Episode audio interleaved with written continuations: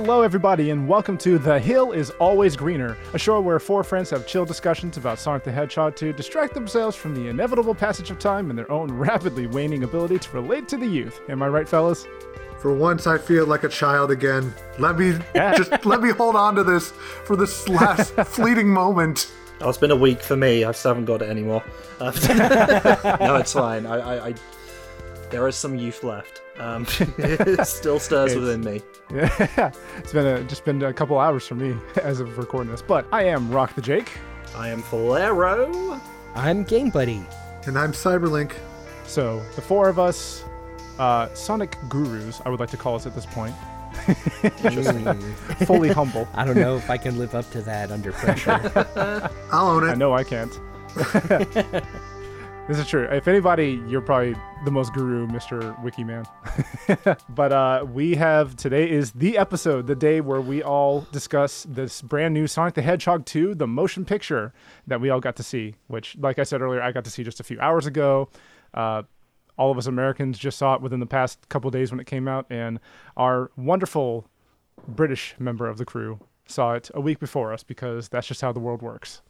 and all of you have probably seen it months before you hear this episode. So, while everyone else got their hot takes out immediately, we let ours simmer for a while. Uh, but maybe they have a bit more depth of flavor because of it, or maybe not. mostly, mostly because we're gonna spoil the hell out of it. Oh yeah. Yeah, we want to give you time. Yes. So, uh, like as you said, full disclosure, we are talking about the movie in pretty good detail. Spoilers uh, ahead if you haven't seen the movie. Um, and you know what? This podcast will will be here waiting for you when you get back, just like uh, Faithful Companion or uh, TV Dinner. So yeah, just if you don't want to be spoiled on it, just just wait. And you really shouldn't be spoiled on it. Like if you've managed to avoid being spoiled up to this point, actually, that's pretty impressive. To be fair, the new Spider-Man's was spoiled all over the place, like within minutes of it coming out. This I new think. Spider-Man was spoiled before it came out. That, you know what? Good point. But if you did, if you've remained unspoiled up to this point, kudos. And uh, that is one hell of a rock you're hiding under. Today we are talking all about the brand new Sonic the Hedgehog movie number two. Uh, I think first on the agenda is we're gonna get some of our general gripes out because you know this is a positive podcast and we want to, especially with just how honestly really really good and great this movie is, we want to gush. So let's go ahead and get our gripes out first. Yeah, I, I, I want to be clear that I, I didn't want to just like front load the episode with like all of my meanness. I wanted to give more of like my my general impression because I I rewatched the first one um to remember like what what that one was like and you know how much has has changed with the second one and uh, you know like i said i want to be i, I want to be clear i really liked both of these sonic movies sonic 2 especially Before we get started, everyone out there who really likes the Sonic movies or is just a really big Sonic fan and doesn't want to hear anyone say anything bad about them, we understand. But the fact is, by complaining about the parts we don't like, there's a chance that these guys will listen and make it better next time. So it's important to say, to be honest with yourselves about the parts which weren't up to par, especially when it comes to a movie like this, because, you know, maybe it'll pay off. It's fine for it to not be perfect. Did you ever think this movie was going to be perfect? Maybe to you it was, but we're just gonna just gonna get the nasty bits out of the way, and it's not even gonna be that nasty. We just have opinions. All right. I mean, look after after that first trailer, and by first trailer I mean the one for the first movie with the old Sonic design. Anything that came after that that wasn't an unmitigated disaster is a win in my book, and that is Yep. definitely both of these movies. So the, the the only things that really bugged me, and and again, I'm I'm being very general with my feelings here, are Sonic is not a stranger to pop culture, but the some of the lines they throw in these movies of just like references to things that and and they, they justify it by saying like Sonic is like raised himself on earth by watching TV over people's shoulders. But this dude talks like he grew up in like the 70s and I don't even think the writers of this movie are that old. Um, but yeah, some of the stuff, I, I guess it's probably just like the most broadest American pop culture they can grab, and some of them are just like r- real groaners. Like some of the uh, the the needle drops, the music is just kind of silly. One of the other things that that just kind of fell kind of flat is the musical score, like not the the licensed uh, music that pops up, but it just it's just not very interesting. It seems very um generic. Yeah, it's a generic we, movie score, and it's fine. It's not poorly executed. Like it, it, it is fine. Um, on the positive side, we we did confirm um, we definitely weren't just filling in with our our damaged Sonic brains that there is a teeny tiny little reference to the drowning Sonic music in one sequence. Yep. Uh, we went and re re listened to it, and it, it definitely is. So that was nice. I just wish they would do that more. I thought for for a brief bit, um, I thought, well, maybe they didn't want to go through like approach the the musical artists at Sega and have to license that. But then Tom's ringtone is Green Hill, which is a song that Sega does not outright own. They had to uh, uh, license it from Nakamura. His name is in the credits. And to, to be fair, I think that process was a little easier because they used the actual like the lyrical version of Green Hill in the Japanese release of the film. Oh yeah, from what I understand, it's in there twice. They use the the English and the Japanese version of that that song that they they came out with just a couple years, or uh, not even a couple years ago, very yeah. recently, like last year. Yeah it just would have been nice to have a little bit more of that. Like, I, I, don't think many people will argue that Sonic is a franchise, regardless of medium, that is uh, oftentimes like defined by its music. Like, yep. I think we've said that on this podcast before that regardless of your your your dips in quality as far as games go, usually the music like kicks ass, and so it was just a little disappointing not to ha- see that like represented in the movie. Mm-hmm. I don't I don't just want them yeah. to necessarily drag and drop songs I you know know from Sonic, but eh, especially after the the Something. the anniversary concert where it showed that like even these you know adorable little 8-bit songs can sound amazing when arranged for an orchestra. It would have been mm-hmm. nice to have a little yeah. bit more of some memorable sounding music.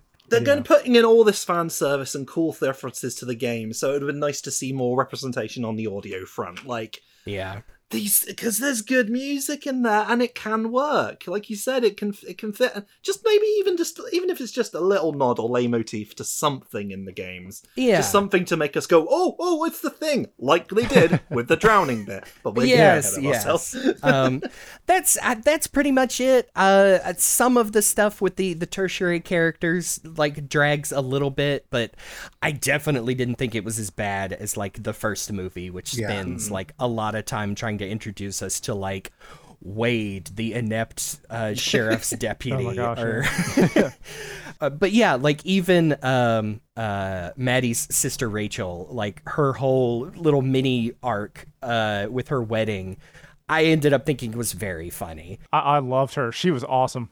I, I do th- wish that we had gotten like a little bit more of a uh, kind of button on that at the very end of the film. Like even just some indication of where things went with that at the end because it's like you know they have that mini arc right in the middle and then they never really follow up on it after that it's kind of like a movie in of itself like it, yeah. almost like a movie that interrupts the movie about these two characters and then I, it's gone you know? I kind of wanted to see a little more with uh with Maddie and Rachel and Tails' adorable little Jansport yeah, backpack yeah, yeah. filled with gadgets it is funny. You think that is just a totally pointless. Oh yeah, Tom and Maddie going off, and then turn it into a way to reveal that Gun is now in the Sonic movie yeah. universe.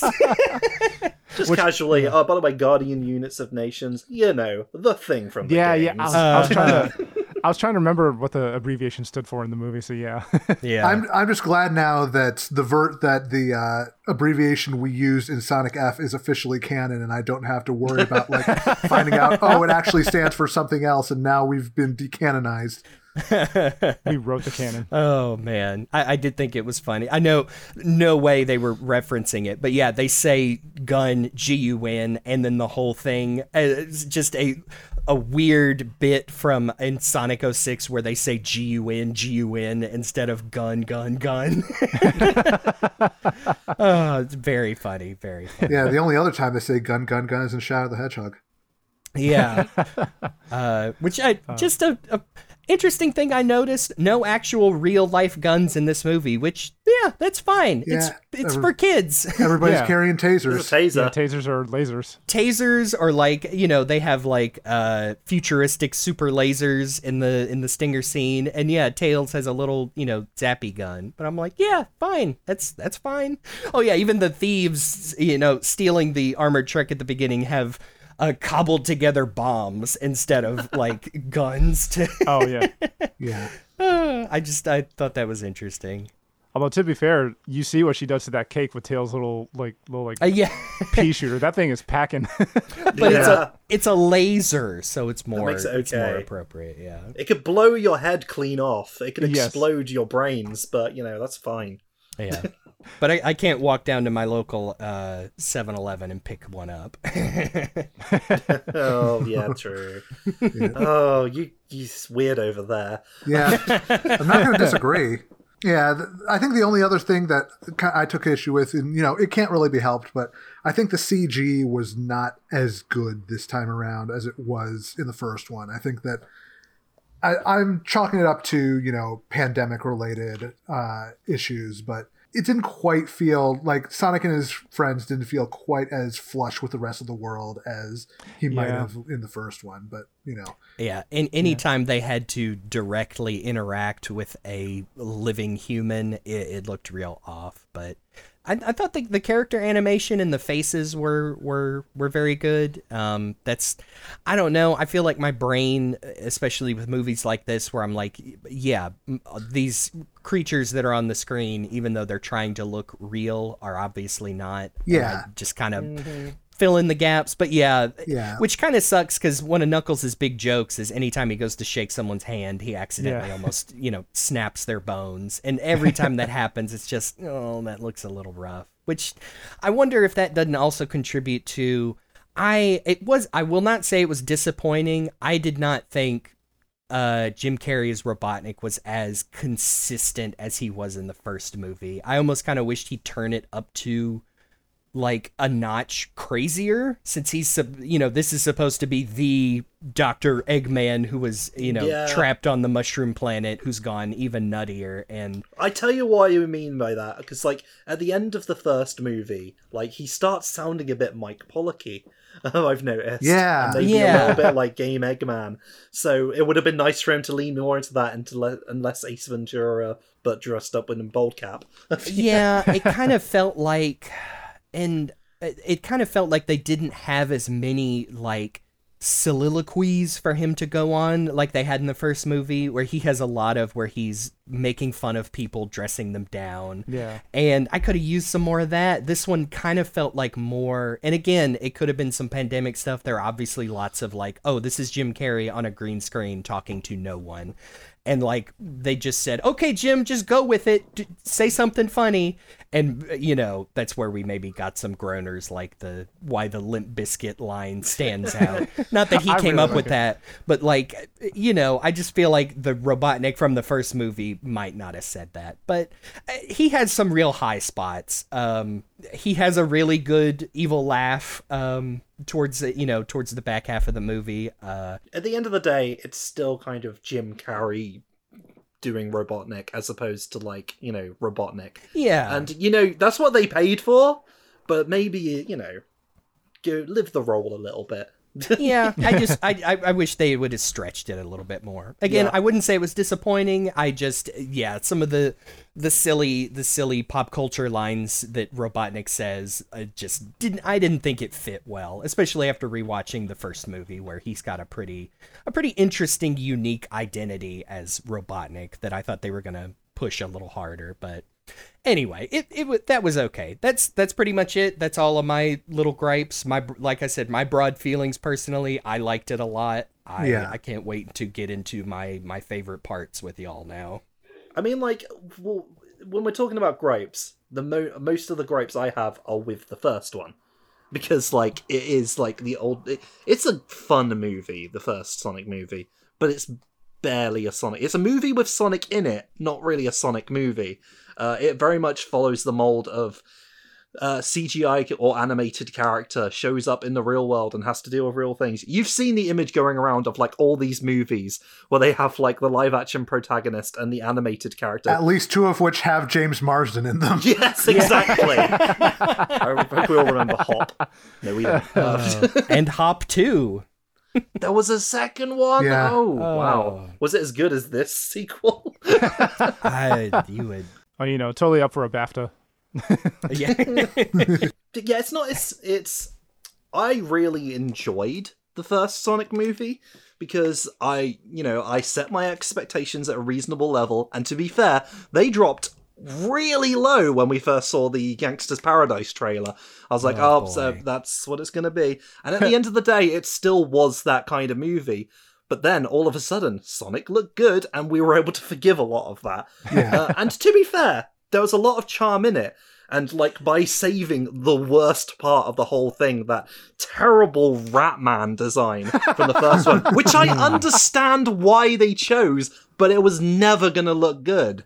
Oh, You know? yeah, we understand why because we literally, I, you know, I, I don't think I can link to it exactly, but we got like rumors and hearsay from people directly connected to it, where like it was the producers in the studio who do not actually put eyes on the movie making process, who hmm. said we gotta make him look like this because kids want it to look like this, and I. I don't know how you describe that. It's just like com- just completely out of touch, like cynicism when you're making a, a- you know, a, a collaborative piece of art. It's it's like the newest uh, iteration of the live action Ninja Turtles because they look so awful to the point that like any of the charm in the movie gets swallowed up by these ugly Shrek looking motherfuckers. oh, and it's, yes. it's it's bad.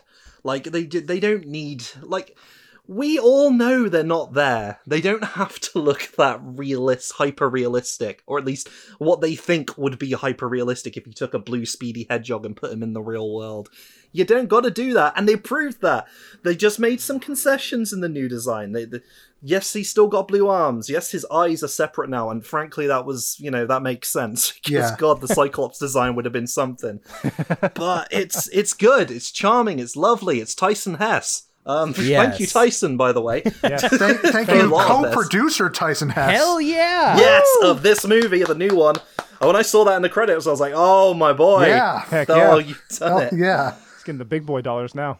I- Oh, that was super exciting. Like, you know, and I realized I don't 100% know what that means, but it's very exciting for this guy who every time shows up next to Sonic, uh, you know, does something really good. So, He's definitely involved to a point. Yeah. Like, I don't know how much of the story he's involved in, but he's definitely like. We knew he was like the. Was he like the lead designer for the characters, at least the CG characters? Yeah. And yeah, uh, but apparently he's his fingerprints are all over this, and you can sort of tell there's bit, a little bit. Sonic fans touch throughout this. Uh, but the the first movie was acceptable. I enjoyed it. I watched it twice right as the pandemic was hitting, and then I gave myself up and never watched another movie in the cinema until now. The sequel that brought you out. Sonic movie, eh? Second one. yeah, let's That let's, was fun. let's just gush about it. Let's just have some fun. I did I did take a few notes and I just want to point out as we get into this Sonic 2 movie which the the first scene I like they do which we do we get the nice the par the Paramount logo with the rings like from Yep. the first one and we also get the cool uh, Sega Sammy uh, intro uh, logo intro Splash with all the screen. The Sega Marvel games thing. Yeah. and re- uh, I always look for Kiryu's big face right Same, over to same, the, same. It's still, it's still the best appearance of Kiryu on the big screen.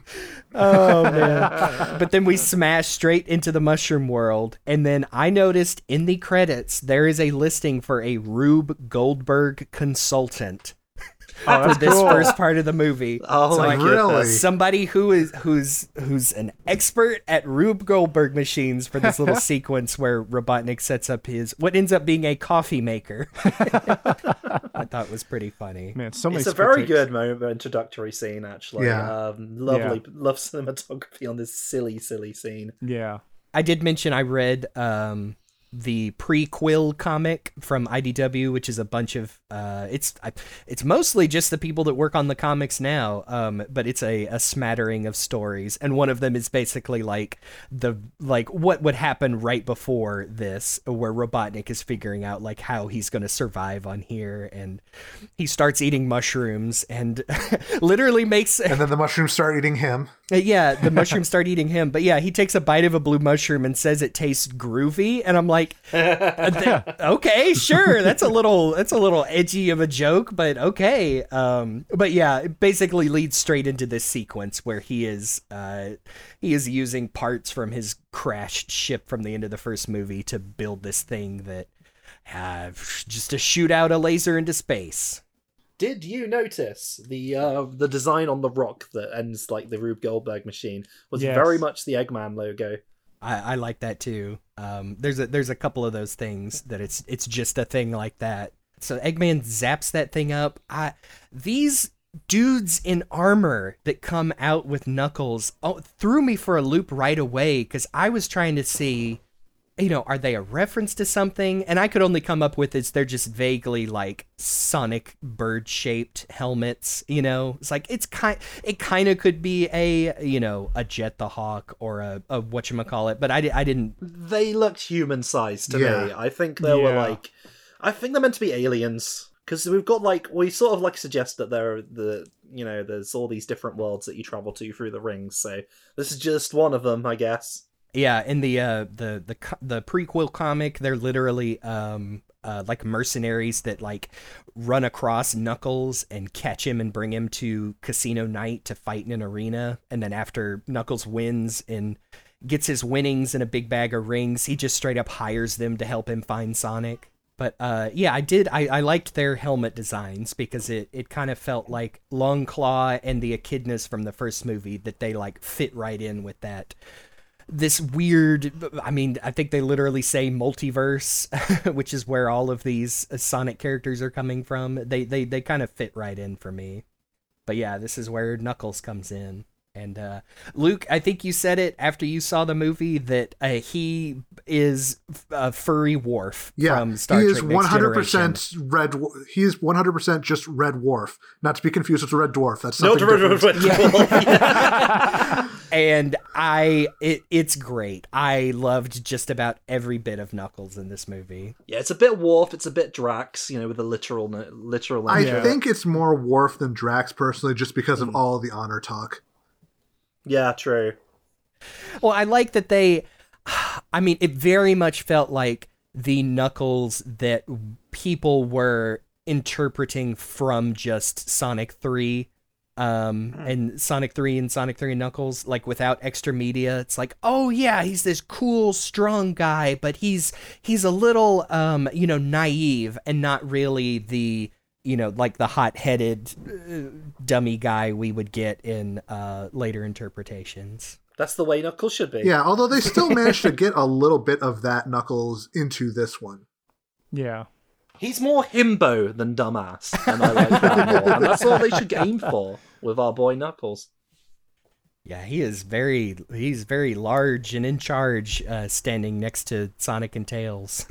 Oh, he's such a. I like that. This is a great sort of like compromise of some of the designs we've seen. There's definitely some Boom Knuckles in like his uh his size, Yeah. but not quite the same. He's not like ridiculously buff, He doesn't have legs for days. but he looks weighty and strong. yeah, he's got that upside down triangle going. yeah. He lifts. He lifts. I do love the way they've sort of like uh, managed to interpret his shoes. Uh, they're Timberlands now. which Oh, I they're quite great! I want them so bad, man. Tim- Leg- Lego Timberlands Yeah. is what we all want. sometimes. Dude, I want all their shoes. They yeah, they literally looks like zip ups, except he he flipped the zip up part inside out. It's oh, I like it a lot.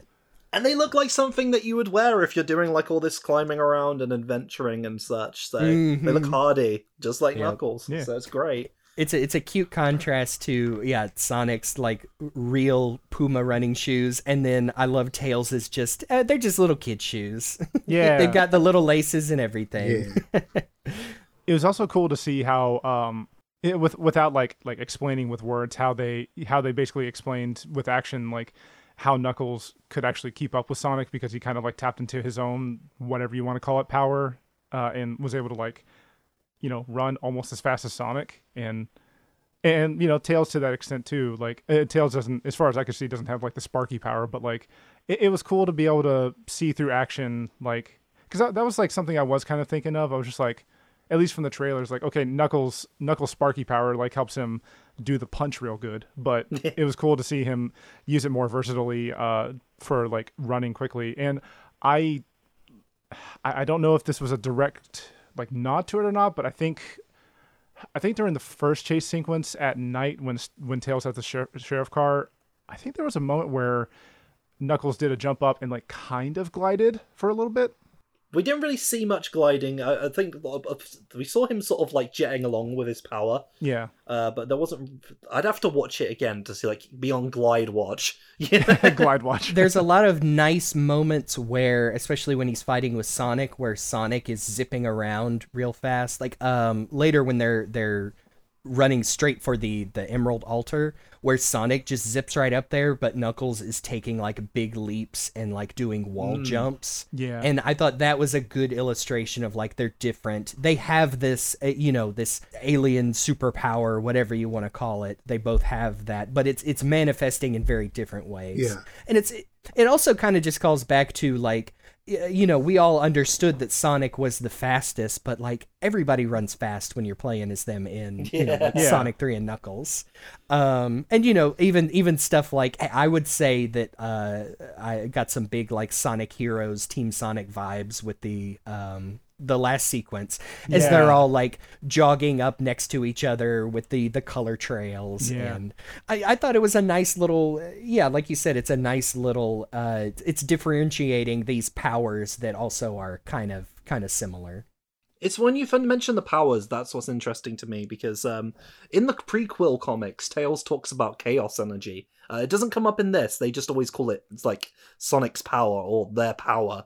But um, I feel like that's what they're aiming for is that like everyone, all of these cool animal characters have like chaos energy inherent to them, which feels a little bit it's like something I did in my fanfic. But anyway, um, Subtle. but it's kind of it's kind of cool. Yeah. Uh, yeah th- that would definitely uh you know considering where this one goes like lead into other uh other things they could do in the movies Yeah. tapping it fully tapping into chaos energy it, it, makes sense because you know we learned in the movie that um you know like the the owls and the echidnas had basically a great war over the master emerald.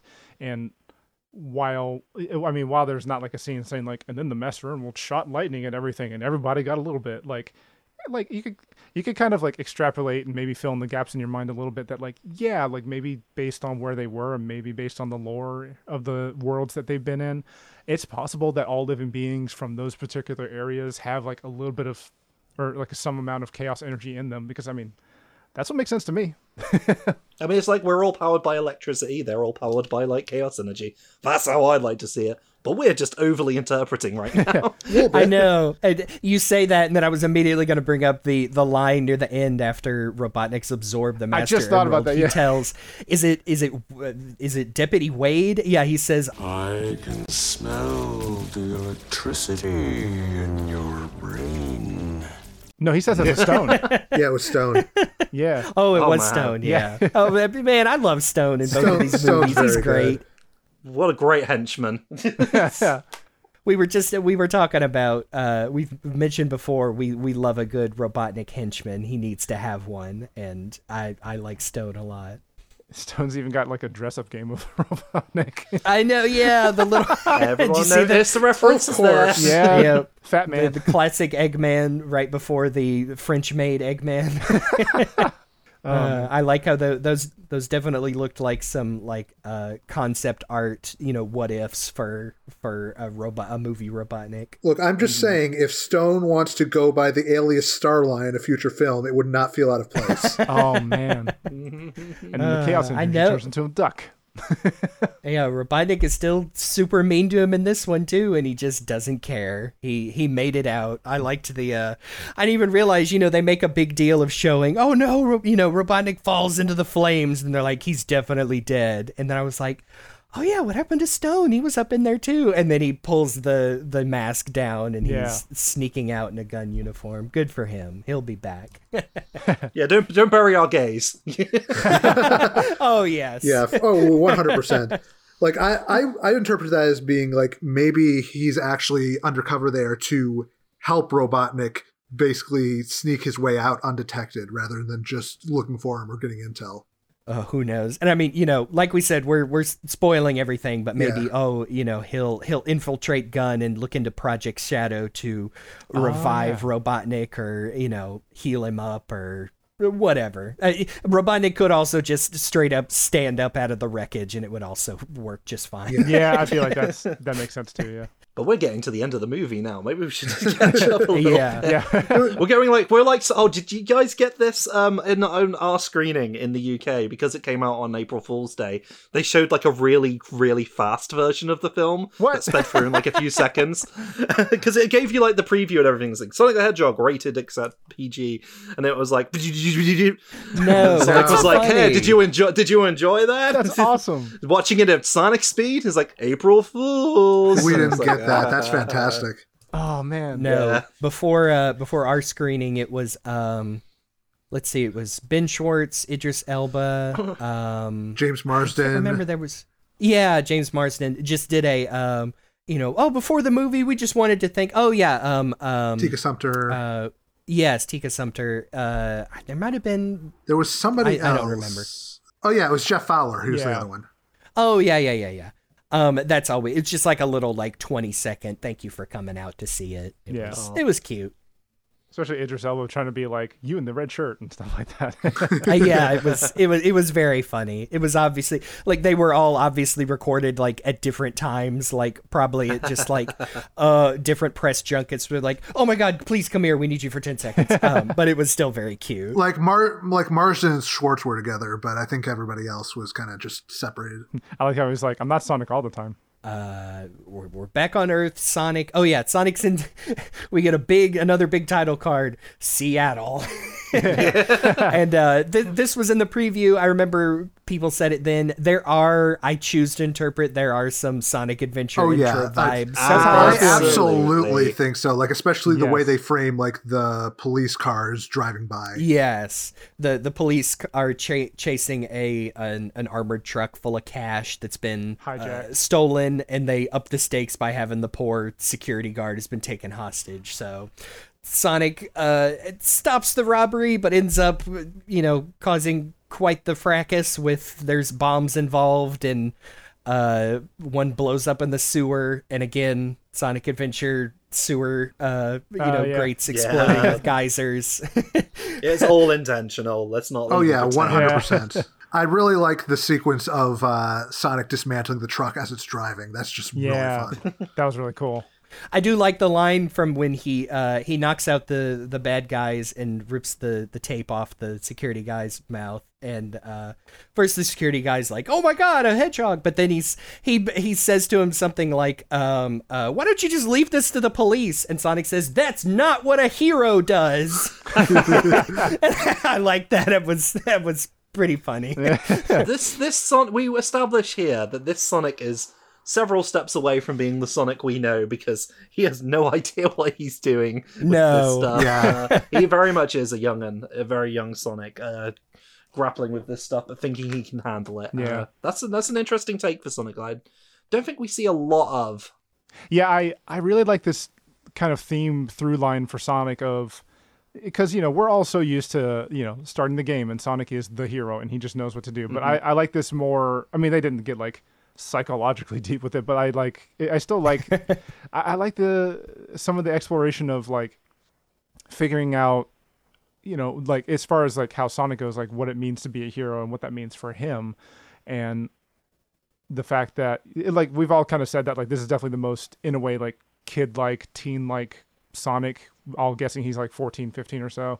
And you know that it makes sense for him to like want to jump in head first but like needing some guidance on like let's figure out why you want to do this. And uh, that's like a it's kind of like a nice string to like kind of run throughout the movie Yeah, it's it's a unique interpretation of Sonic. It's also like we said, so- Sonic in the games has always been he's been considered 15 or 16 for like 30 years, Yeah. but I, I'd argue most interpretations he he always skews uh, older or like much older with something like Boom Sonic and even like Son- Sonic X or like modern uh you know, especially like Japanese game Sonic is more of just like an aloof, uh, you know, college dropout. but this movie Sonic is his own unique interpretation that I believe is like a, a, a kid superhero, like learning what he's going to do with the rest of his life. Yeah. Yeah. I feel like it is like the kind of thing where people are like, Sonic is always 15. I'm like, I don't know if I think he's 15 anymore. He seems to have his shit together. Yeah. Uh, Far more than any of us. Especially, I, I do like how they they connected some of the the themes of the first movie where Sonic was scared you know he he was scared to use his powers because as soon as they get found out he's going to have to jump to another world and also he was very lonely wanted a family and throughout the course of that first movie he basically like realized you know i don't have to run um i can use these powers to help. And also you know he found a family. And then we see some of this. He's like okay well how do i take that even further? Now i want to be you know a capital h hero. Um and i, I also like the the go through of again how they managed to tie like the the silly um uh, wedding tangent into the rest of the movie is tom seems uh uh rachel's fiance's uh groomsmen are like best buds from high school.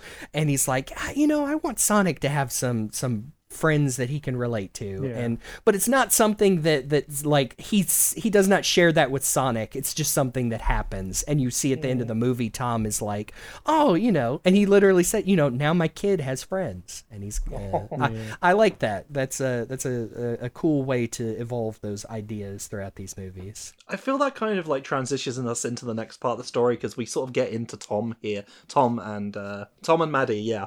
and ozzy the dog yeah, and we get into Tom, Maddie, and Ozzy, the the Wach- Wachowski family, uh, which Sonic is more or less an unofficial member of now. And uh, th- this is where it's worth pointing out. One of the things I didn't say about the first movie is like, so the first movie is kind of like a Sonic X if it was just Sonic and the human characters were likable in any way. Um, that's Oh, kind no, of it's what happens it's Sonic here. X if it was just uh, Chuck and no other human characters. I like the way you think. Uh, it's really good because uh, I really like when I first heard that Sonic was going to be friends with a cop. I was like, well, at least that's true to the arcade games. but, it's necess- but it's not necessarily something we want to see. Uh, but no, he's just a he's just a he's just a small town sheriff basically. And Yeah. he's Yeah. quite lo- he's quite likable. I could probably go for an whole hour on a, a radical left highway on how that first movie specifically points out how inept and useless the Green Hill cops are and how corrupt and dangerous the government is. And at the end of the movie, Tom realizes that he would be better off as like a social worker for Green Hills. But do I think they did that on purpose? Absolutely not. It is very funny to me, though. it is like when you try to tell a story with um, compassionate, reasonable characters, you end up with that kind of narrative by accident. And yeah, Funny. you kind of just fall into it. Yeah. Immediately, the the pitch for the first one is like he's gonna be friends with, okay, a middle aged cop, James Marsden, and slash Chris Pratt slash Chris oh, no. Evans. If Yeah. we go into the early version, dodged a bullet, ladies and gentlemen, with that middle one. yeah, that is like I really do have to say. I, I know I, I complain a little bit of of especially in the first movie the the humans characters can get a little silly, but the the actors themselves are incredibly good. Yeah. like Yes. it would be super easy to like phone all this in and i just do not get those vibes i think marsden himself is like a pretty charming actor and that that That's what comes- that surprised comes me. through. Because I thought, like, you know, like, my main experience of James Marsden is the X Men movie, so I thought it was Right. just going to be Yeah. Cyclops kind of like sleep sleepwalking through his lines here. Yeah. No, he's like this really charming guy who you can see how he ended up with this lovely wife, and they're really they have a good relationship, and it's really lovely. Uh, hmm if you get past the whole like stereotypical sister-in-law uh, aggression thing. Yeah. I, yeah that I think they do much better with that in this movie because Yes. in that first one it does kind of come out of nowhere and she's yeah she's the angry in-law that hates the husband and And it feels a bit Yeah, stereotypical. it's a little much. Uh, yes, but I, I I I actually really like that they gave her a better role and actually like a proper outlet for her anger. Yeah. because yeah, it turns out her entire wedding was a he- literal Operation Catfish by gun I believe they literally called it that. Yeah, to survey the Wachowskis and capture Sonic. it's a little on the nose. But it's very good anyway. Yeah, and her her you know super buff attractive fiance Shemar Moore, who yeah looks great except okay, look I've I am currently sport, sporting some questionable facial facial hair. I've got some mutton chops going. My man's goatee looked like a war crime. I I just I don't know why they decided to make it a like straight rectangle. It looks like a landing strip except on his chin and I mean otherwise yeah, the the dude looks like a Greek god. Yeah, but that facial hair kept popping up and made me very uncomfortable. The dude ends up being working for Gunn, and you know they, they I, I like they gave her a little scene. Uh, I, I can't believe my, one of my favorite uh, parts of the movie, as far as like the comedy goes, is when. Maddie and Rachel get a hold of poor Tails's um, adorable little yellow JanSport backpack um, that is full of his uh, little gadgets and just go wreak havoc on some gun agents who are, I mean, they're wearing the vest with the gun logo. It's it just blew my mind. Like they went so hard into that and. Uh, uh, crashing the the just married golf cart uh, into the stage, walking away from the explosion with a champagne bottle. I thought it was it was very funny, and that A very big step up for that character who was the stereotypical sister-in-law in the first yes, Yeah. uh, N- Natasha Rothwell. She she was great. I liked her very much so. She's a, she's a scene stealer of an actress, I have to say. For sure. Yeah, Yes. very funny. like I'm just glad that like it felt like the humans had a lot more to do this time around. Yeah, yeah, and it's it's one of those because I've seen people say I'm not going to get into. Uh, I've seen lots of, or I've seen some Sonic fans like quoting reviews for this uh, as kind of a like they just don't get it, and I'm like, I you're I think that's a waste of time to to pick those out, uh, especially when like I know a little bit about how um, publications work and like how they probably just drop that on that poor person's desk because it's a Sonic the Hedgehog movie for children, and but um you know some people complaining about how the you know the human characters are still like uh, taking time away from it, and I felt that they tied all of this in to where you are cutting between them and Sonic characters like very quickly. Like for every five minutes we get with a person, they are cutting straight back to like 10, 15 minutes of Yeah. Sonic and Tails adventuring. And it felt like a much bigger balance. And then, like I said, they, they tie it all together with, uh, you know, things I, I didn't even, um, I, I didn't even think were a thing where, um, uh, Tom is teasing uh, Jojo Rachel, Rachel's daughter, uh, who is the ring bearer, and uh, palms one of the rings and does the oh, it's behind your ear. Um, I should have picked up on that, really. and didn't That even was- realize, you know, Sonic let them uh, save on airfare and went to Hawaii through a warp ring and gave Tom a spare to get back home. And yeah, that is the crux of the wedding sequence where Tom realizes he put the wrong ring back and now can't save Sonic and Tails from the avalanche and has to go ruin the wedding. Do you know what makes that even better? Is that that bit actually appeared in the trailer with him throwing the ring, but that that ended with the ring actually forming Yeah. in the trailer. This Oh, time we just see it fall on the floor. It's like, oh wait, Like uh, there were a lot of scenes in the trailers that were like switched up or ended up being fake outs just to yeah, like the difference between you know do I look like I need your power in the trailers versus the Hmm. you know final film is night and day. Yeah. but it works in both versions. Uh, also, Ta- he doesn't meet Tails on the tornado. Yeah, Uh, I meet him a lot sooner than that. Actually, that's the end of the movie nearly. Yeah, that was even a nice thing. Um, uh, I, I picked up on because the the the tornado is um what is it? It's dragging in Hawaii uh, uh a banner celebrating Yeah. the wedding. Oh, that's the Um, plane. yeah, right? yeah. And I didn't even yeah, I, I first saw it and I was like, is that a red biplane? Yeah, and I- I'm like, I I, guess that'll come back Yeah, I was later. say I picked up on it immediately. Like, okay, there we go. That's a go. They got a reason for it being there. That's good.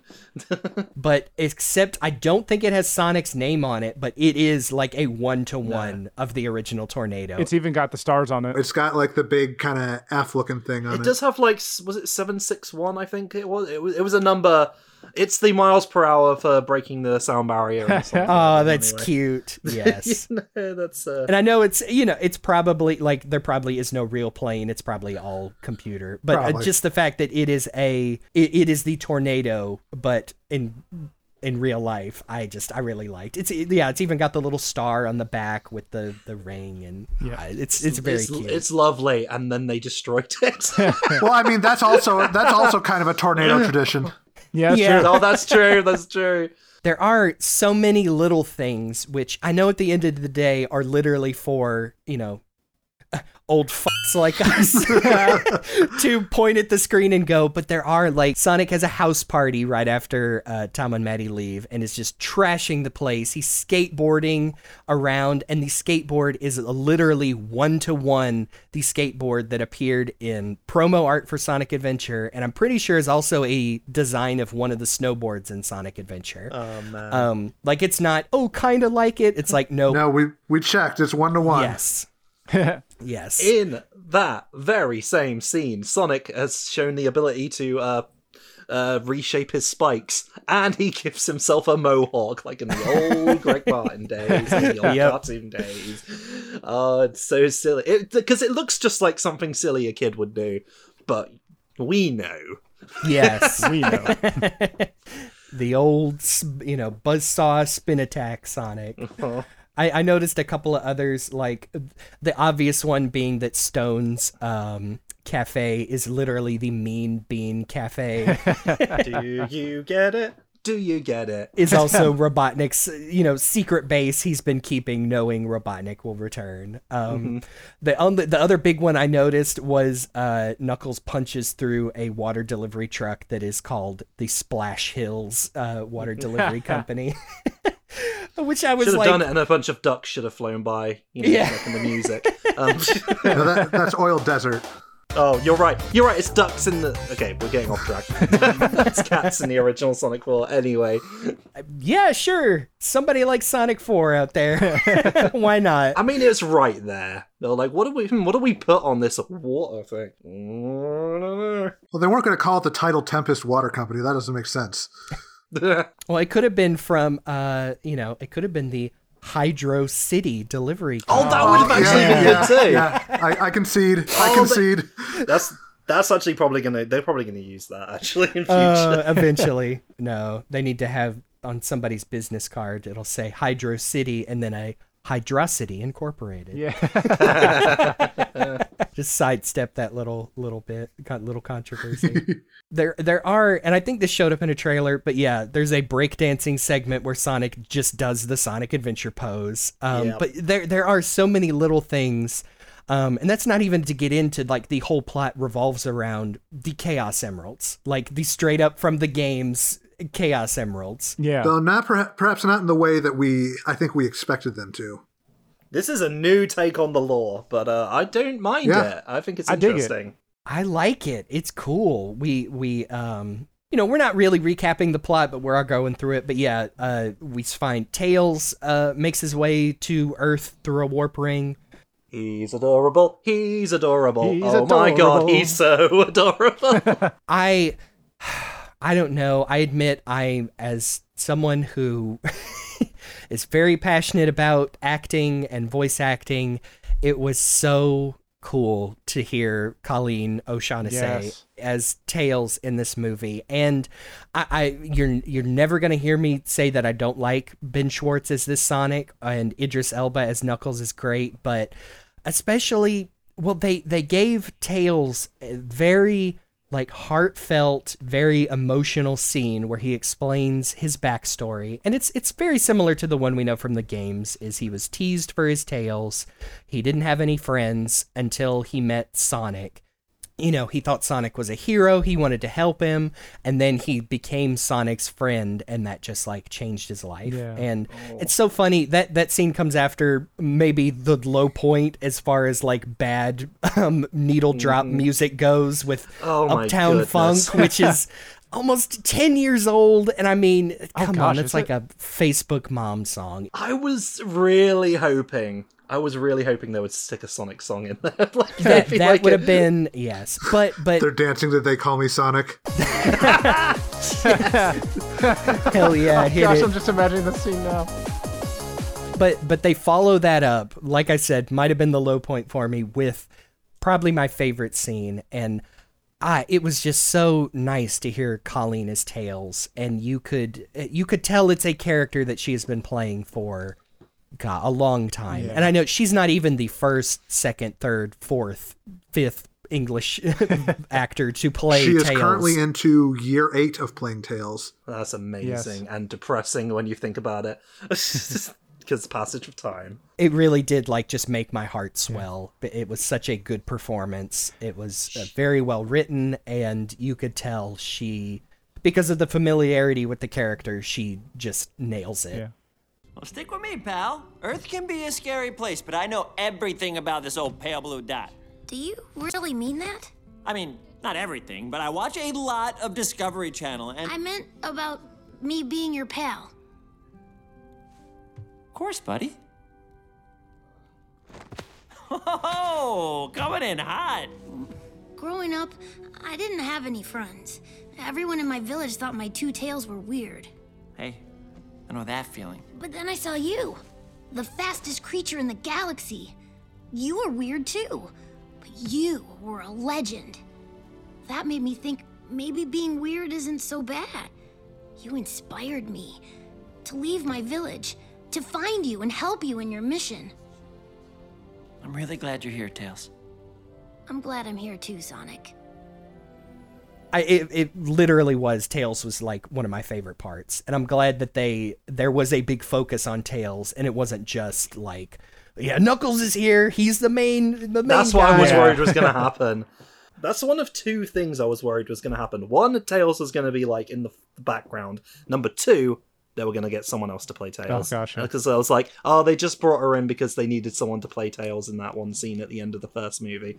But no, she's back. I think that one scene is the reason that she did come back because, like, having her in there for that scene, it's like you basically committed to it now. You can't, yeah. you can't Yeah. back out without, you know, burning up a lot of that goodwill you've been building up with the fans.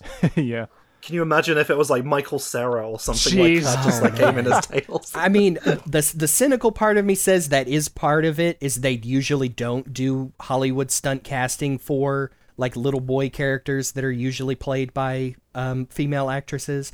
But uh, yes, I also uh, the you know the hopeful side of me says that yes they did that, and I can just say like even as a kid when I didn't understand like how acting works yet, it's like I noticed when they would like change voices for stuff Yeah. like that especially yeah like you said they they bothered to give tails dialogue in that stinger they used colleen and then yeah they they, they brought her back because um it, it works and um i was it was nice to see that um i i want to track it down i don't know if anybody knows where i can get it the the japanese dub of the movie I know I did notice when they announced the cast for this one, uh, they did pick somebody different for Knuckles to kind of follow. I think for Sonic, they picked like some you know up and coming actor guy, but they just straight up used uh, the actor that's been playing Tails for like the past uh, fifteen years in Japan. Yeah. Um, and for I, I hope for that exact same reason because she's she's great. She's she's done a, a great job. So I, I hope to to be able to listen to both of those someday. I uh, I- wanted to jump in with the that scene, um, the tail scene, well, the Sonic and tail scene at the uh, at the log cabin, the inn. I I also really enjoyed that scene, and I'll admit now, I might just be a big baby, but Oh no, dude! Yeah, no. I, I was right there. With, I I got a little choked up. Yes, okay, okay, cool. Yeah, like the the part that really got me was um was when they when Tails had already laid down and fallen asleep next to the fire. Sonic put the uh, Sonic put the blanket on him, and then like. And I, I was already going like, aw. And then like when Tails is Tails, I'm, I'm actually gonna get a little choked up right now just saying. But it's so cute. You just saw it today, Uh, dude. yes, It's perfectly but, understandable. but when but when Tails is both Tails covered, Sonic, I was just like, There was that moment Yeah. of like, oh yeah, Tails used to be this adorable. Yeah. Like that's the the fluffy Tails I remember. uh, literally fluffy.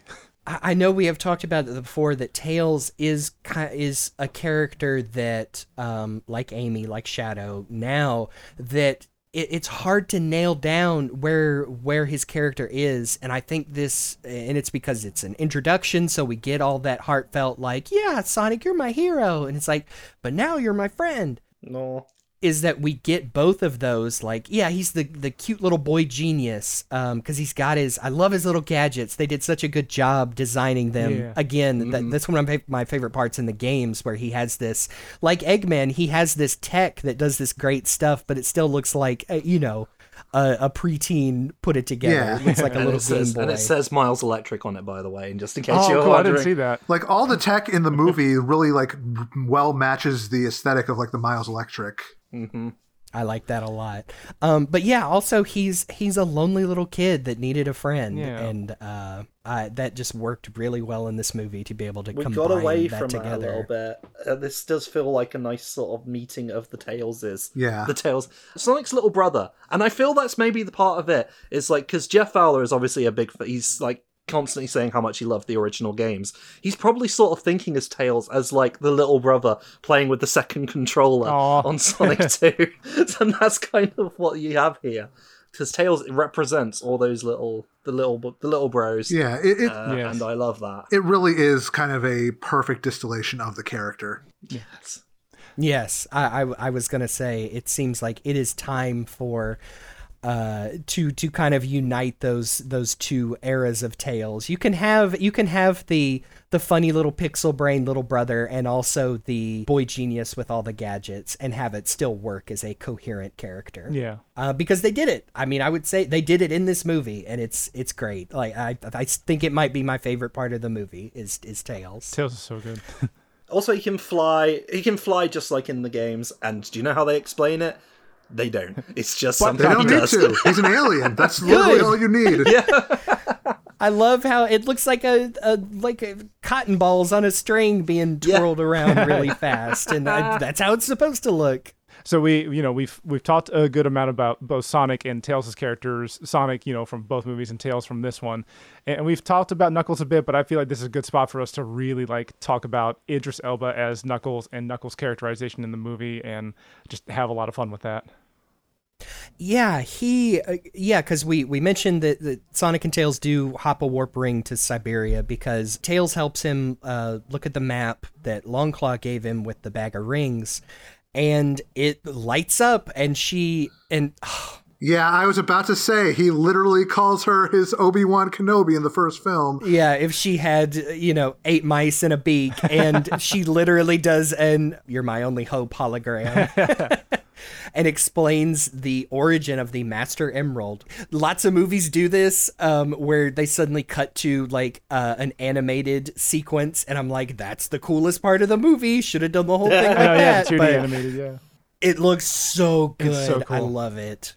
Um, but explains that uh, yeah, Knuckles is uh, a Echidna tribe. Uh, forged the Master Emerald with the seven Chaos Emeralds. Which I'm glad to hear. I'm glad to hear. I was worried they weren't Yes. going to be.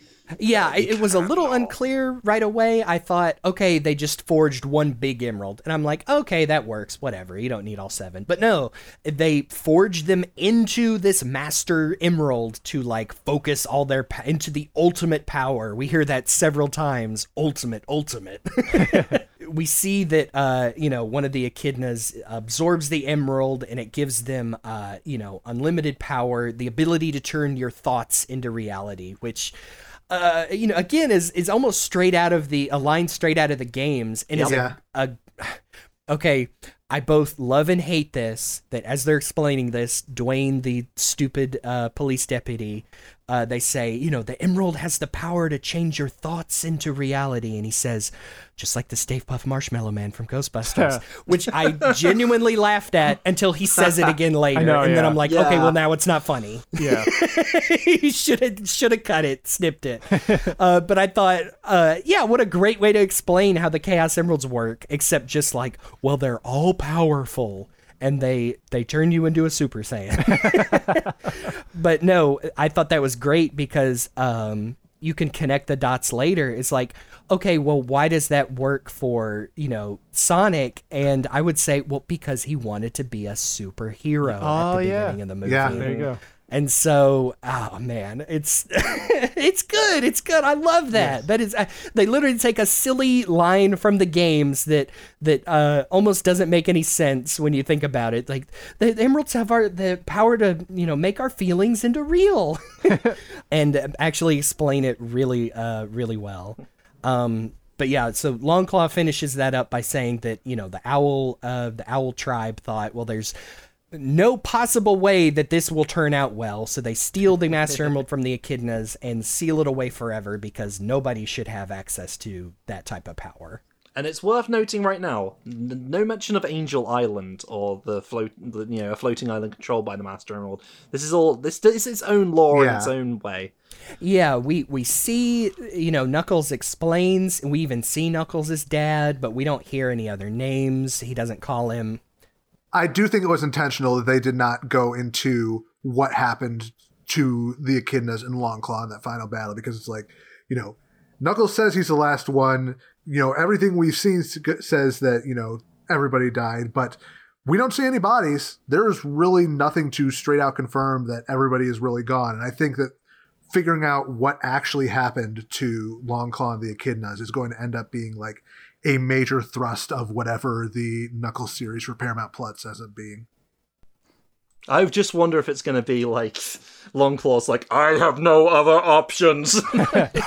And just goes supernova. I have a gun. oh my god, can you imagine? I've been hiding this from Sonic all this time. I did not want to, to see this. yep, they took the guns out of this movie so they can waste their one uh, PG thirteen rating on that episode of the TV Yeah, show. I, Her grabbing a, her handling a gun with her feather, look at her wings, her actual owl ass wings. like I I ha- I have a theory about what they're going to do on that front, but I'm going to save that for when we inevitably start talking about what comes next. uh, like we said, we do get a backstory on that. How Knuckles' uh, family and tribe created the Master Emerald, um, and uh, Tails and Sonic have been led to this uh, owl shrine um, that holds a compass that the uh, the map spoke of that should lead them directly to the hiding place of the Master Emerald, and that's where Knuckles and Robotnik bust up in and uh, try and take it from him. And we get to see uh, Robotnik's new badniks that are still mostly very like plain like white Apple products, but no, some of them straight up look like Buzz Yeah. bombers. And he's Yeah. got he's got an Eggmobile. I, I love it. It looks great. I thought like the Eggmobile was something he was gonna like make on his time like away, like being you know the crazy mushroom planet. He was like making weird stuff, but it turns out these things have been in storage this whole time. So he always wanted to fly around in this big weird Yeah. yeah. semicircle. Yeah, that that's where we got we get reintroduced to Stone, who flips the switch on his uh his coffee shop and reveals it's just been Robotnik's uh Robotnik's base in waiting for when he knew he could come back and I, it was in the trailers but it's it's super well done when he just screams He's back. He's back! uh, when he gets the message from Robotnik. I love that he, he has his own little micro fandom that came out of the first movie, and I'm part of it. Stone stands. and a lot of people who just really ship that, Yes, yes. that's valid. That's valid as hell. And that includes Stone himself. I mean, even uh, even in an interview, Jim Carrey said that he wasn't like opposed to the idea. So Yeah, but Robo- Robotnik might be though, because I feel like Robotnik probably. I don't even know if he has any interest in other human beings. Ro- Robotnik was uh, sooner- other than yeah. using them. That first movie, he straight up like talks about how it's going to be so much better when he takes over the world and does away with the rest of humanity. And in this one, he mentions that he he's at least going to keep humanity around, but they're all going to serve as his robots. Yes. Oh, you know, he just doesn't want to be tied down. Maybe some kind of robot transformation machine, robot robotizer, who hmm. knows? You talking about It's a incisors? Some crazy talk. So this is where we get the cool snowboarding scene. I will say, like looking at the mountain, the mountainsides when they were like first entering, I I think it's just because like Death Stranding has etched a part of my brain, or part of itself into my brain. But like I looked at those mountains, I was just like, what if Sonic and Death Stranding? Oh yeah, I was just about to say this would have been a great place instead of like uh whatever goofy song they use, but to drop in some like uh ice cap Sonic, you know, put some Low Roar in there. Yeah, man. we could use um, we could use. Well, they could have. They could have like uh, licensed "Hard Times" by the Jetsons. Oh man, yes, go completely in the other direction. Yes, and put that song in there. Happiest days of my life. Man. yep. oh man, I, I do love this sequence. This one is a big like, man. I wish the music was a little more like exciting. Throw some Yeah. guitar licks in Yeah. there, yeah.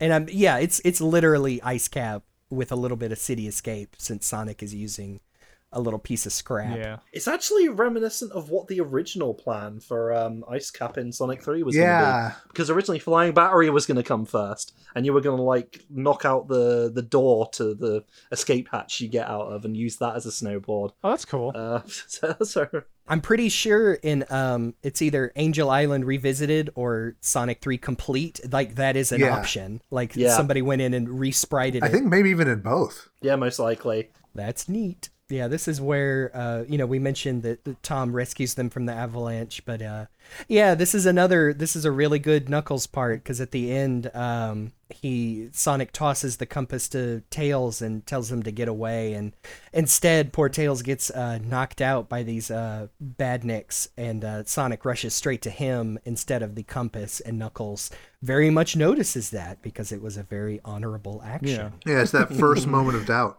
He's already seen Robotnik treats Stone like crap. like I think I'm gonna ditch Stone.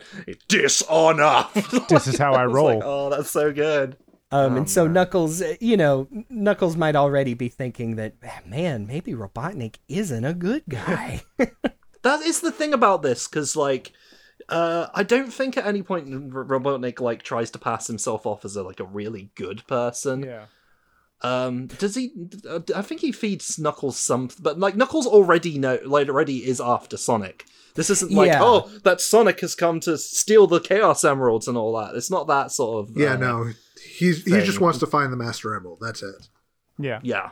Yeah, it, it it is while Knuckles mentions the Master Emerald that Robotnik cuz first Robotnik just wants Knuckles to help him get back to Earth cuz he tells him, "Well, I know where Sonic is." And then he hears about this ultimate power in the form of the Master Emerald and uh, it is a very good uh, mug reaction from Robotnik here where you just see the evil little wheels turning. he doesn't even have to, you know, spell it out. It's like, a "Nope, he's going to get that emerald." But it's always a tentative sort of partnership here. It's never like, ah, Robotnik, you're a good guy, and I'm going to follow you because you're doing good things. Like, Yeah. so Knuckles doesn't seem like an idiot. It's a tentative alliance, and I quite like that. Yeah, when it when it falls apart at the end, it's definitely because Knuckles realizes he's not only a bad guy, but yeah, he is a dishonorable rapscallion. Yeah. Rapscallion. I couldn't help but think, and before anyone asks, no, they are not archived or written down anywhere. But poor Tails like getting hurt and then spending like the next 10 minutes or so like unconscious like he's gonna be okay right is so something that like uh young me when i was writing fanfics did like all the time because that was just peak drama was like a good character like falls in a coma or gets hurt or needs like a you know a magic flower to wake back up. And it was very uh, but it was it was good character moments for all the cast because even Tom or Maddie are like oh you know who's your who's your new friend? And he's like it's Tails. He's hurt. Oh no we're immediately invested. But you know, you see, I, I see that cute little fox, and I'll be oh like, yeah. See, okay. oh no he, he's got a boo boo oh no, it's nose. It's just like how Rachel said, though. Oh, there's two of them now. yes. yeah, like yeah, like I said, they give they give her a lot of really fun lines, Yeah. and um, yeah, this is where it's revealed gun is now a thing. They've ruined this poor woman's wedding and possibly the rest of her life. And and it's all thanks to the Olive Garden guy. Yeah. yes, they I'm glad that they leaned into the joke. Yeah. there is still some really awkward product placement. Like they mention, like, oh, enjoyed the wedding in Hawaii at the Four Seasons Hotel, and like Sonic calls him later and says, "Hi, are you having fun at the Four, Four Seasons Hotel?" but then they bring back the Olive Garden guy because that's what he was from the other movie. They Yeah. they lean into it, and I think it's funny. Even like call somebody and says like cancel my five o'clock at Olive Garden. yeah, Incidentally, the guy is called Commander Walters, but he's the Olive Garden guy to us and the Yes. characters of the movie, apparently. oh man. Also, if they want to go that direction, they could uh, give him a messed up eye and make him the commander from Shadow I the was just Hedgehog. thinking that. He's literally a commander, so. Yeah, I'm pretty sure he's supposed to be Commander Hightower, whatever they called him in Archie. Because he never really had an actual name in the game. Commander so. Olive Garden. Mm, that was interesting to think about, isn't it? Mm. They they turned like probably the most awkward product placement next to Zillow in the first movie t- into like a pretty funny joke. Yeah. Just imagining if in the next film we see him like eating unlimited breadsticks or something. Yeah, he's always got a basket somewhere. He's in his full like gun SWAT gear. he has a holster, but there's a breadstick in it. I can't have a gun, so I will also say the priest with the taser inside the Bible is probably one of my favorite gags. yes, and then he does the cross afterwards. Yeah. he does. He does the sun. Oh man, yeah. He doesn't. Dr- he doesn't draw it right away, but he just lets you know. Yeah, Yeah. I'm in. Yeah, he feels it. bad about it too. He's like, yeah. God forgive me.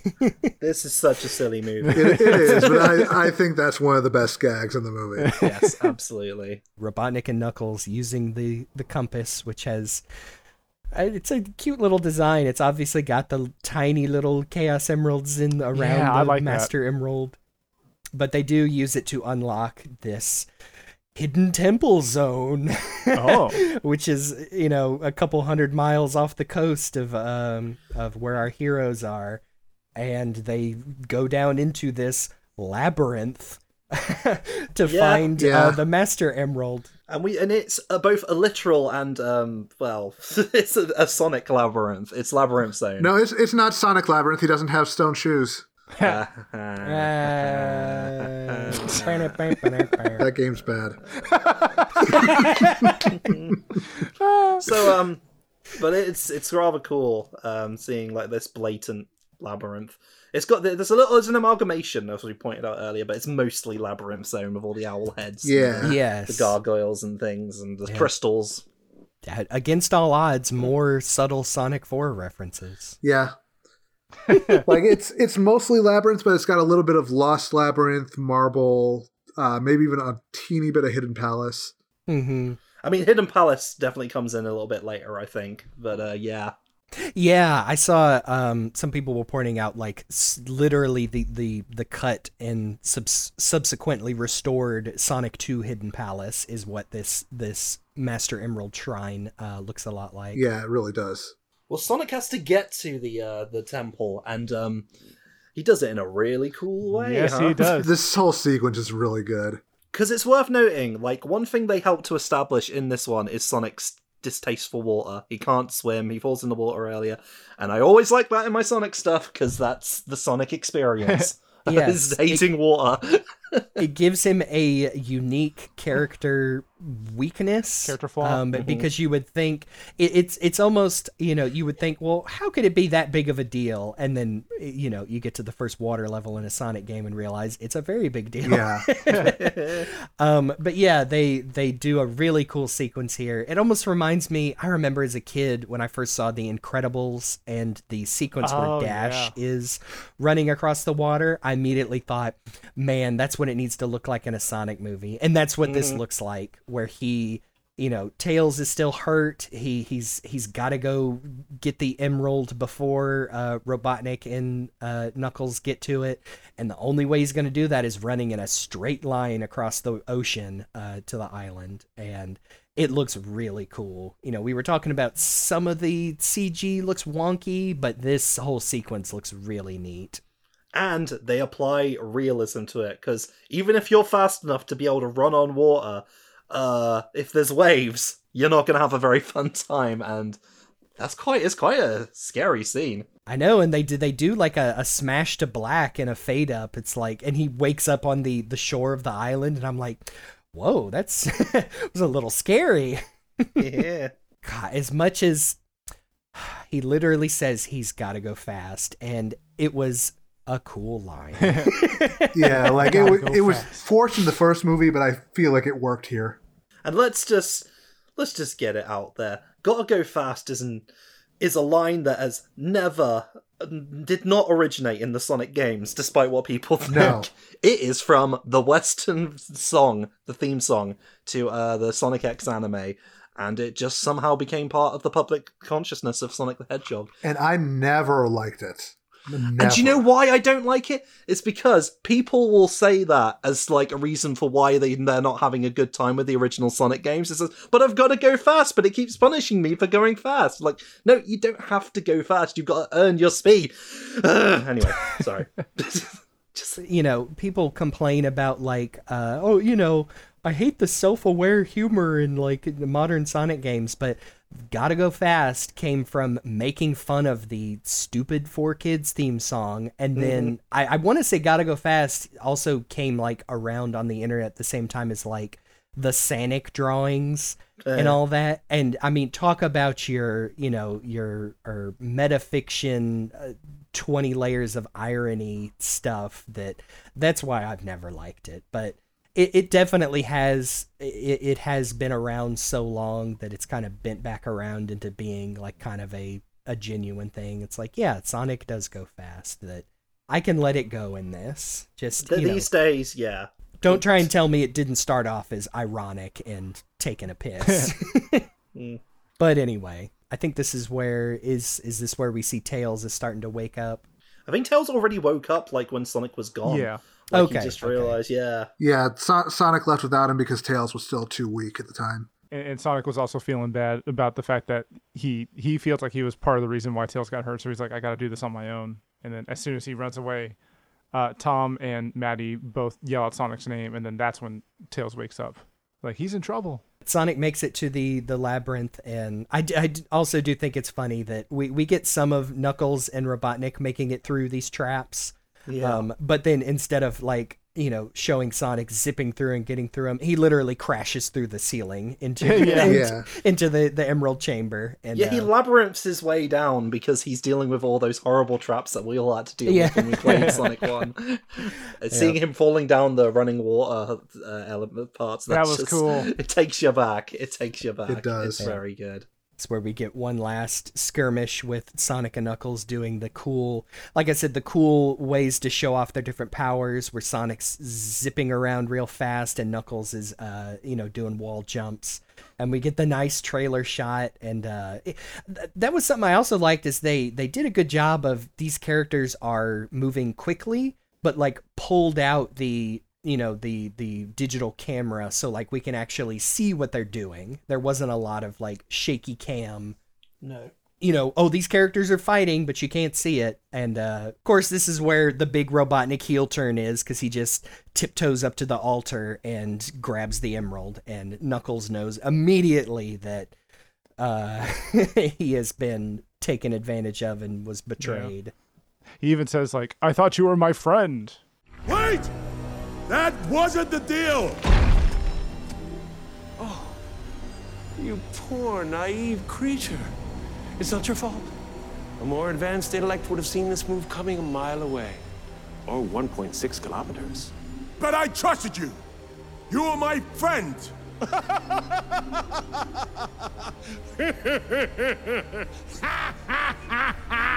I'm sorry. That just hit me funny. That's where he has his big laugh. Um, that big Ace Ventura. I wanted more big, big Robotnik laughs. Give me more. It, it was like it was like Jim Carrey laughing, then Ace Ventura, then the Grinch laughing, and then he finally went back to yeah, he kind of ran the gamut on that one. yeah. Um, this kind of brings us to one of the major differing points in the law here, because there's always going to be a difference in law between Yeah. this Yeah. and the games. But what we have here is Robotnik is a, essentially using the power of the Master Emerald in himself, and uh, a thing in the games is like humans could never do that. Like the master, it's for some reason the Chaos powers would only ever actually directly work with Mobians, more or less, for lack of a better term, with the animal people. But here, it's something that he can use himself without using like technology. It, it is funny, just uh, small tangent. You say Mobian, but then I believe uh, one of y'all pointed out that the junior novelization of the Sonic 2 movie, um, Knuckles calls Sonic a child of Mobius. So Yeah. it's Ah. back in continuity, baby. I Well, think one of so. them anyway. Wouldn't that make him? What? Wouldn't that make him a child of Mobius, or is he from another planet? I don't know. It's it's We don't know ambiguous. enough yet. I might have to read that little book just to see, uh, you know, where where they go with it. But I But don't know. Mobius is there somewhere, Yeah. and I'm Yeah. happy because I do like the name Mobius. I think it's pretty cool. And this is the perfect continuity to use it in, where there's, obvi- you know, multiple, multiple alien worlds here. Yeah. it's um, not just two worlds. Oh yeah, a lot. Yeah. I I do want to say uh, when Eggman does get a hold of the uh, the Master Emerald and right before he like teleports away from the temple, he he very loudly proclaims chaos is power. And that- Yes. yeah. And that made me think of the uh, the the chant, like the incant. Well, not Yeah, chaos is power, power enriched from Yeah, the heart. yeah. Yeah, yeah. So like I was just like, oh hey there. I, he does straight up like uh you know like we we got in the backstory earlier he absorbs the entire emerald into his body and like his his costume changes to green highlights and he gets green energy in his eye even his goggles change from a red Oh, yeah, tint to a green tint and then he like teleports away He, He ca- he controls controls. away, Yes, if he you does. will. Yeah. oh he is super robotnik The supreme high Robotnik. The Supreme High Robotnik, or the Robotnik who gained the power of the Chaos Emeralds in Sonic the Comic, Yeah. and just all these little cool things that yep I like to see represented in my Sonic. but he still he does still have his clothes on. So Yeah, yeah. Still step up, maybe. yeah. I do like the also the uh, I think we got one in the first movie. Is that correct? Uh, Sonic calls him an Eggman. Yeah, Uh, there were a couple times in the first, but I think he definitely did it more here. He he continues it in this movie. Just another nice, uh, you know, again fits right in with this continuity. That yeah, of course, a, a a military contractor who's perpetuated war crimes named Doctor Robotnik uh, would hate being called Eggman by this little blue furry kid. and I think the reason he calls him Eggman is because all of his little robots are eggs, Yeah. not Yeah. that he's egg shaped. Yeah, he does have an obsession with egg-shaped things, which is I mean, I also is also very like Bible Robotnik, STC Robotnik. I like that. Look what crawled out of my egg sack, yeah. which is a hell of a line. Um, Yeah, after he spoils the end of Charlotte's Web. what Which a I- weird ass scene that was. that is actually the stuff I like in that first movie is just the long rants, you know, connected to nothing. So yeah, he is super Robotnik and he zips back to uh, Green Hills, Yep. isn't it? Yep. Yeah, yeah, right in front of the Mean Bean. and he looks and like there's there is this sort of like feeling of he doesn't quite know how to control this power it's almost like too much for him at first he's sort of like adjusting to it and there's this weird filter to they put to his voice and he looks like almost like a million miles away at first it's like he just appeared almost by instinct rather than by intent it's Yeah. Yeah. quite wild Yeah, that is. I, I wanted to shout this out. Um, I did see. I think uh, I saw some people mentioning how some of the, especially the like Sonic, Tails, and Knuckles, sometimes their voices aren't uh, properly mixed to sound like they're in the same environment as the humans. Um, but I thought some of the sound design was actually really nice on this movie. Like this final sequence, which has lots of giant robots and super powered hedgehogs zipping around, actually really stood out to me as like nice sound effects and not just like generic cartoony crashes and whatnot. I think that kind of brings us to the giant robot. Yeah. Yeah. He essentially, It's- like Luke, you actually called what how he did this. I Uh, we did, we were having yeah. a conversation about this when we saw the trailer. Bringing up the like we saw like a tornado in the trailer of like various not the not the plane an actual physical tornado of uh, various bits and pieces of tanks and planes and stuff helicopters and stuff sort of like twirling together and Robotnik forms like a giant robot around himself which I feel is like the most literal Death Egg robot because it's like a combination of the Death Egg and the giant robot from Sonic 2. Because it's like this massive cocoon around him that he seems to control almost like a G Gundam sort of like situation in the middle. It definitely feels like a blend of the traditional Death Egg robot and the giant Eggman robo from Sonic and Knuckles. Yeah. Mm. It's quite cool. Uh, when, when they're both when both he and Agent Stone are in the head. I love how at first he gives that command to Stone asking for I think the rockets and he says you didn't read the manual and then they come back like a few minutes later and Stone holds up the manual and it looks like a classic like Sega game case with like it, it says like Robotnik it's got Yes. the, the Yeah. yeah and it It, it's it's got the, uh, the the white on black Oh, grid so and cool. everything, just like the old Master System and some of the Genesis uh, aesthetic. It's that was so I stupid. love it I know. it's I loved it. Yeah. It's just the, it's the way he brings it up. Like I read the manual. so he's holding it very proudly. and you know what the manual even has Sega's logo on there Yeah. Well, fair enough. I mean, it's obviously one of those because there was a prop, there was a physical prop. It's like, okay, I like it. I like it a lot. He didn't just say it. He, you know. Yeah, no, they, they committed to the bit. yes And everyone, everyone watching, not just us, gets it. Yeah. yeah. Definitely. Um, I do like uh, all of Robotnik's tech. The I, th- I feel like the look has evolved in this movie too. Like his gloves are very much. Uh, there's more like highlights and stuff to them. yeah And um, I, I actually like that for this version of Robotnik that he has these. I mean, they're not power gloves. They do kind of vaguely Yeah. look like, um, uh, you know, uh, Genesis Mega Drive controller buttons on there. Um, but I do I do like the look of all his technology in this one. It's it's less generic than it was in the first movie. But yeah, this big robot, it is like, God, two, three hundred feet tall. It looks like, and it's a good thing we've gotten several aerial shots, uh, cementing that Green Hills is like in the middle of Yeah. nowhere. So there's lots of forest and mountains for this thing to stomp around, and it's not murdering everyone in the town. Although I did, you know, he's absorbs all of the, the the gun vehicles that pull up the the weapons of war, and we see several shots of soldiers like jumping out of them, and then he absorbs this train, and man, I didn't see that conductor know. bail out. Oh no! So oh no! No! Don't worry. I can see the parachutes moment.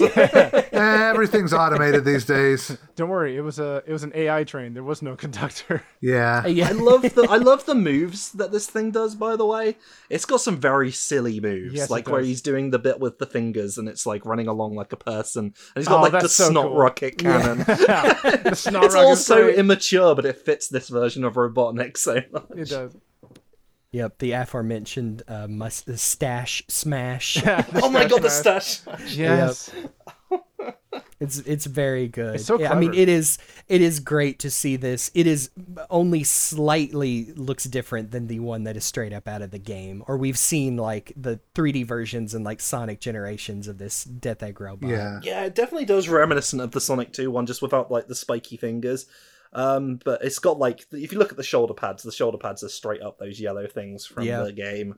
It's got some really nice uh, references, like the the jets on the arms that let him punch really hard, Yeah. and oh, what- yeah, you mentioned like Gundam, like it is straight up like giant robot stuff. Like I meant G Gundam so cool. specifically, where he's piling it up by standing in the middle, You know? And then just like bounces flying around the place and using his leg as an electric guitar and stuff, and all this Jim Yeah, Carrey physical was- comedy nonsense. Yes. Yeah, there, there we got some guitar kicked in there. Finally. oh, finally. Uh, The face also is very reminiscent of um the, the the Sonic Generations design of the Death Egg as well, with the big mouth as well. Yeah. So yeah, this really is an amalgamation. This is this is where we get Sonic and Tails and uh, Knuckles, who we, we kind of skimmed over. Sonic and Knuckles have like a heart to heart after the temple is collapsing, after Egg, uh, Eggman teleports away, and this is where we get the the uh, the drowning sequence where there is the tiny little bit of a reference to the the Sonic drowning music that really Yep. really made me light up in the theater, especially. Enjoy that little reference because it's one of the only ones you get Yeah. for the music.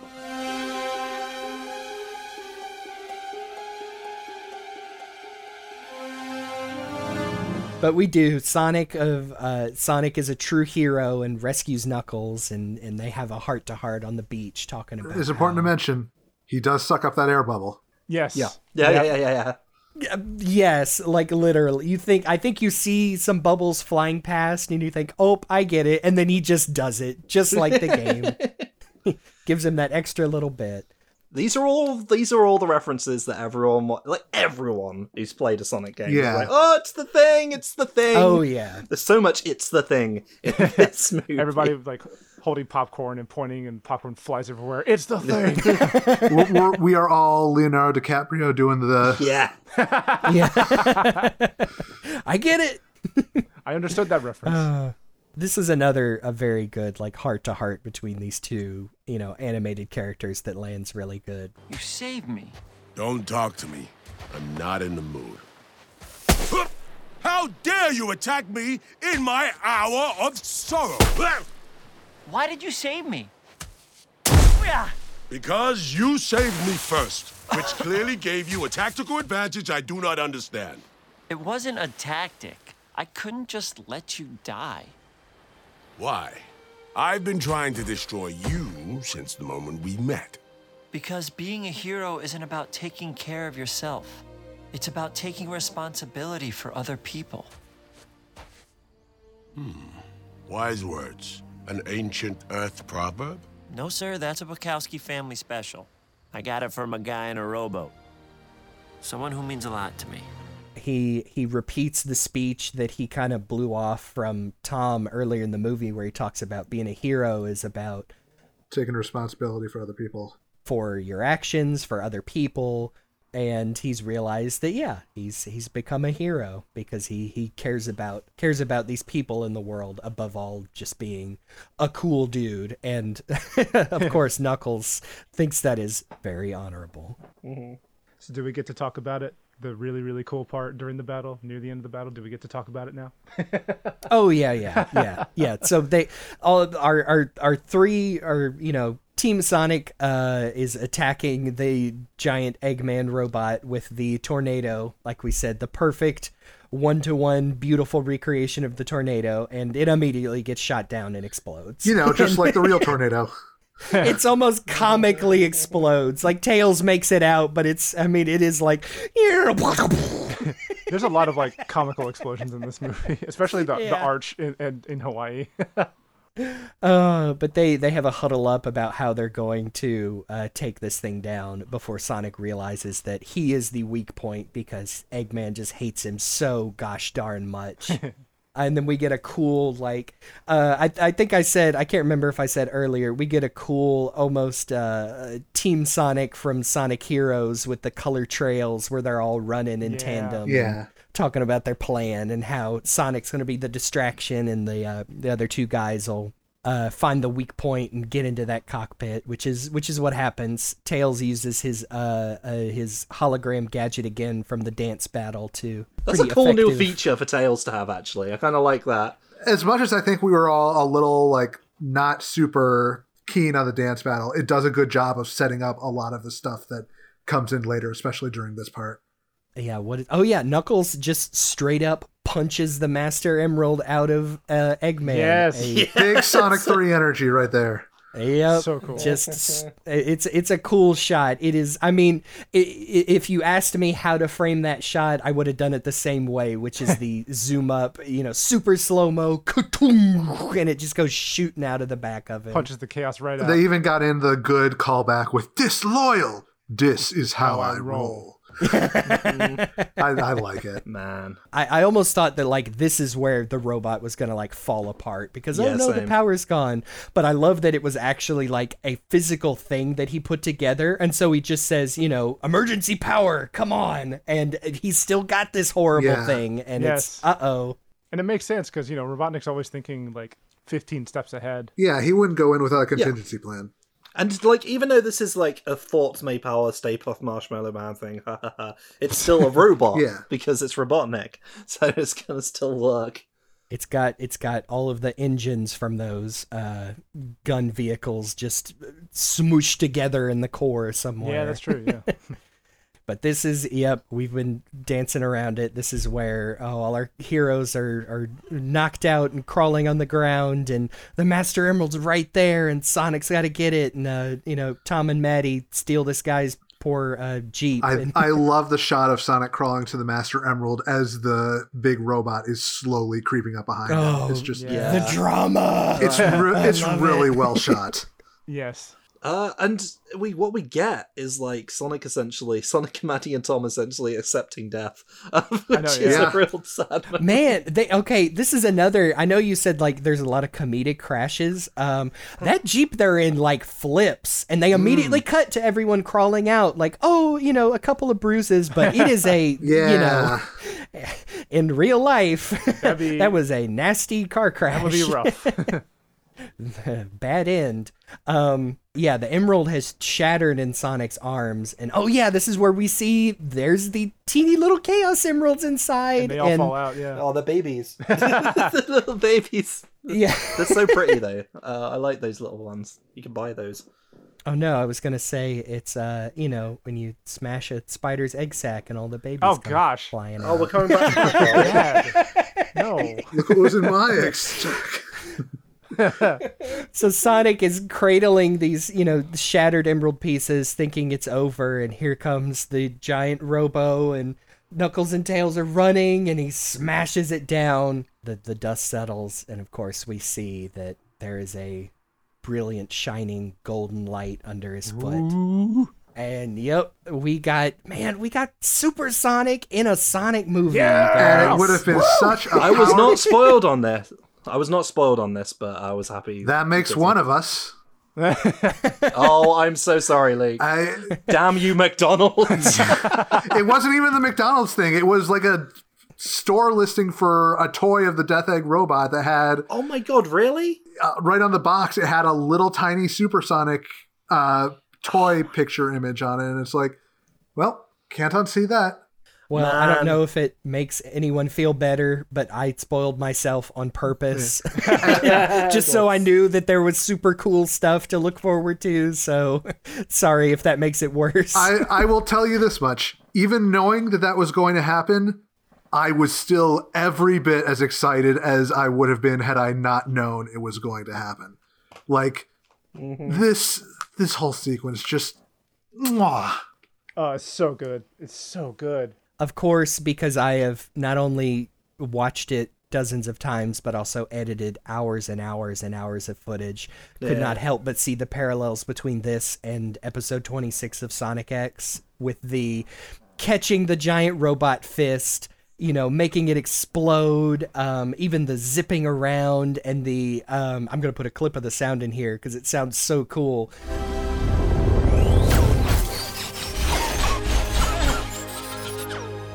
Man it, it just looks super cool it's Yeah. it, it is pure wonderful He, d- he does. He turns into a can opener around the head of the Death Yeah. Yeah. yeah that's neat So to, to get to to get to robotnik at the controls That is a a super cool demonstration of that that power And like when I was spoiled that Supersonic was going to be in the movie, I was so worried that it was going to be, oh, you know, it's going to be basically the way we would have we did like the two Chaos Emerald thing in Sonic X, where he's just like constantly joking around and memeing it up as he Yeah. takes down Robotnik. But it's like, No, they kind of supersonic, Yeah. semi supersonic. they gave it the um, like amount of weight and gravitas that I think that moment really needed, and just Yes. really delivered the impact of that final climax while also you know still managing to work in a little bit of humor right at the end where it you know was needed the most I, I just love that design as well. Like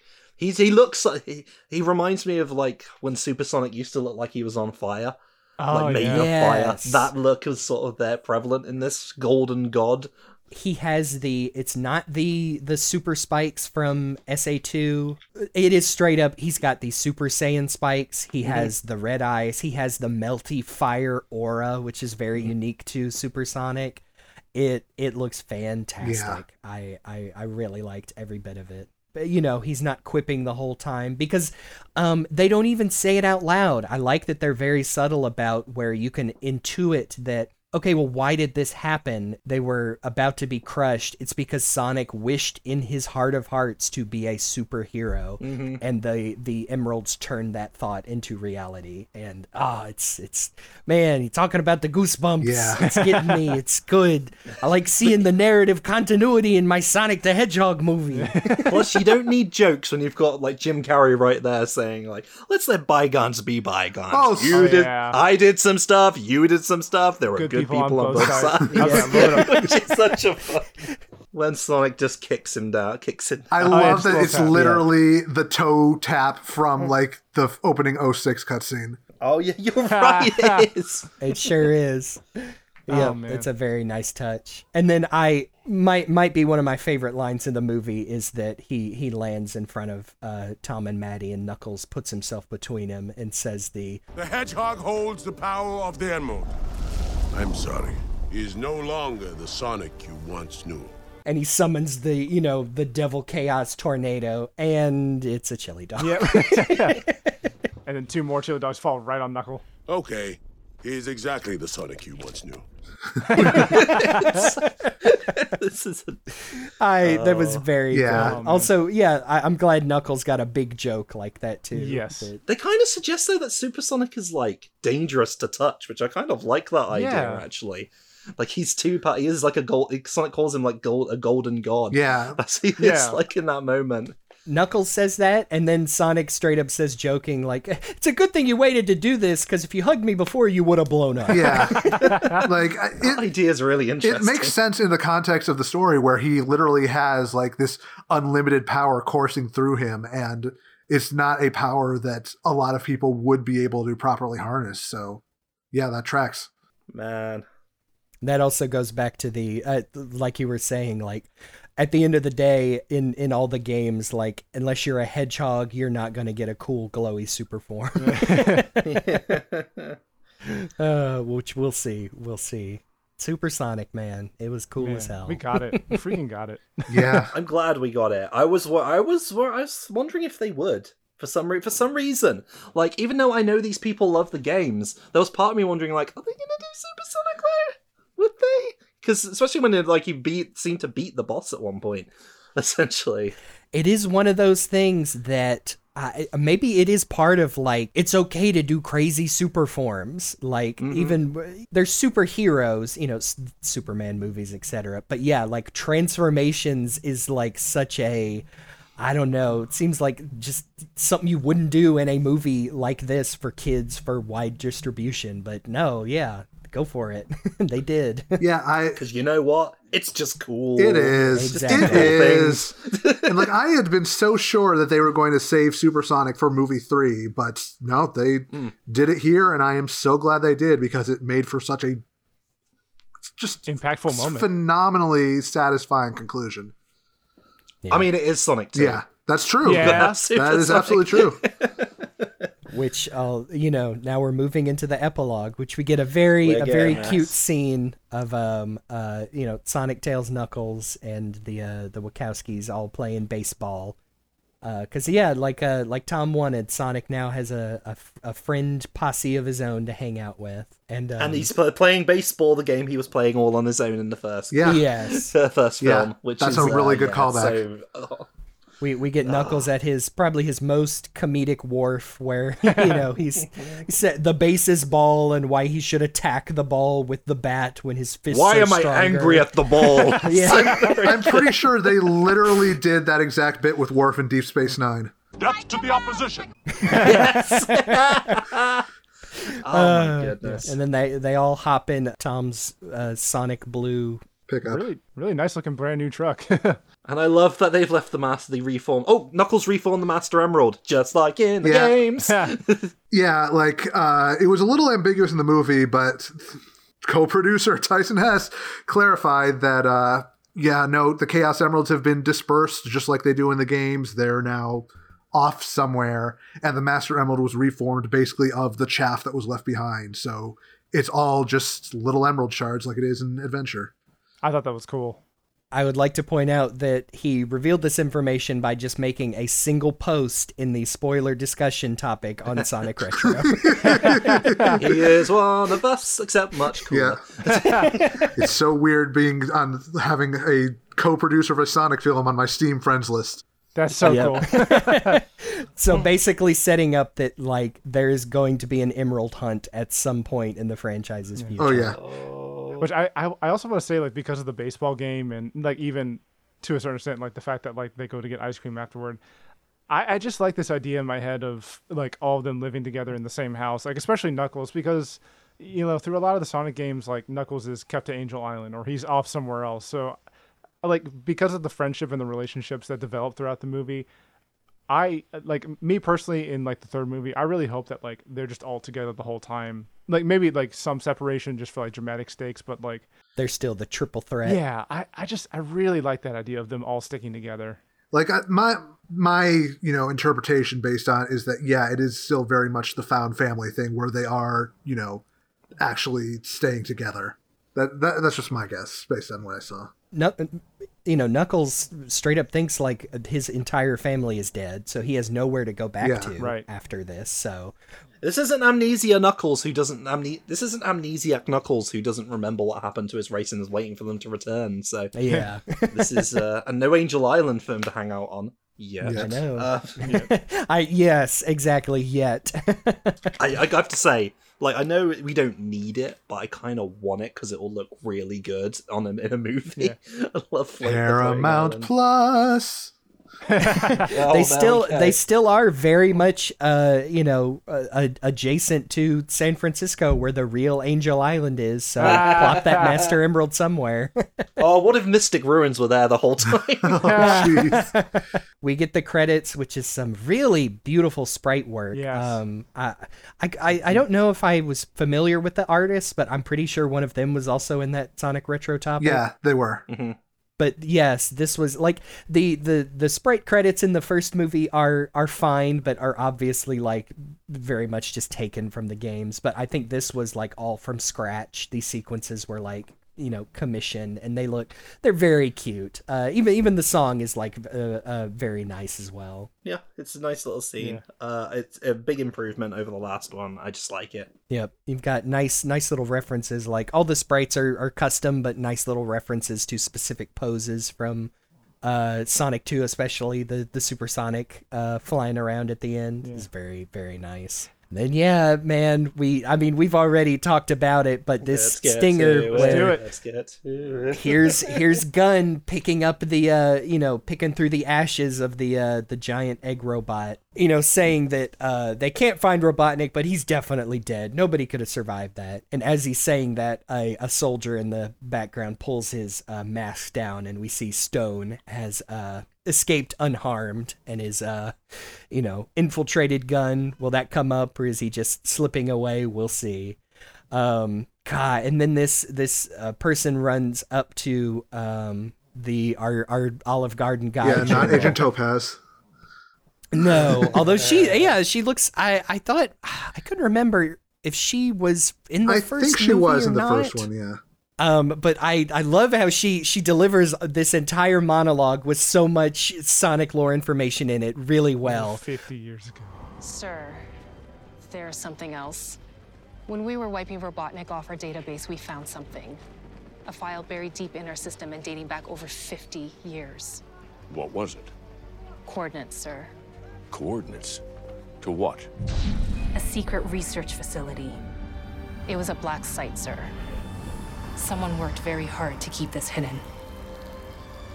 My god. Project Shadow.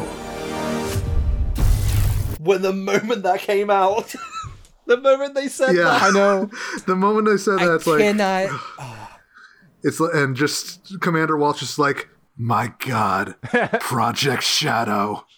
Such a Oh such my a God. that line, that line. Because I, I knew I I had it I spoiled it for myself on purpose so I knew about Shadow I did not know they went well I, they went whole hog and are doing the 50 years ago Project Shadow Oh, man. oh man I what a man what are they gonna do are they just gonna do Sonic Adventure 2 Are we going to see a child murdered on screen? Yeah, I was just thinking that. Fi- Finally, the gun. We've been waiting for it.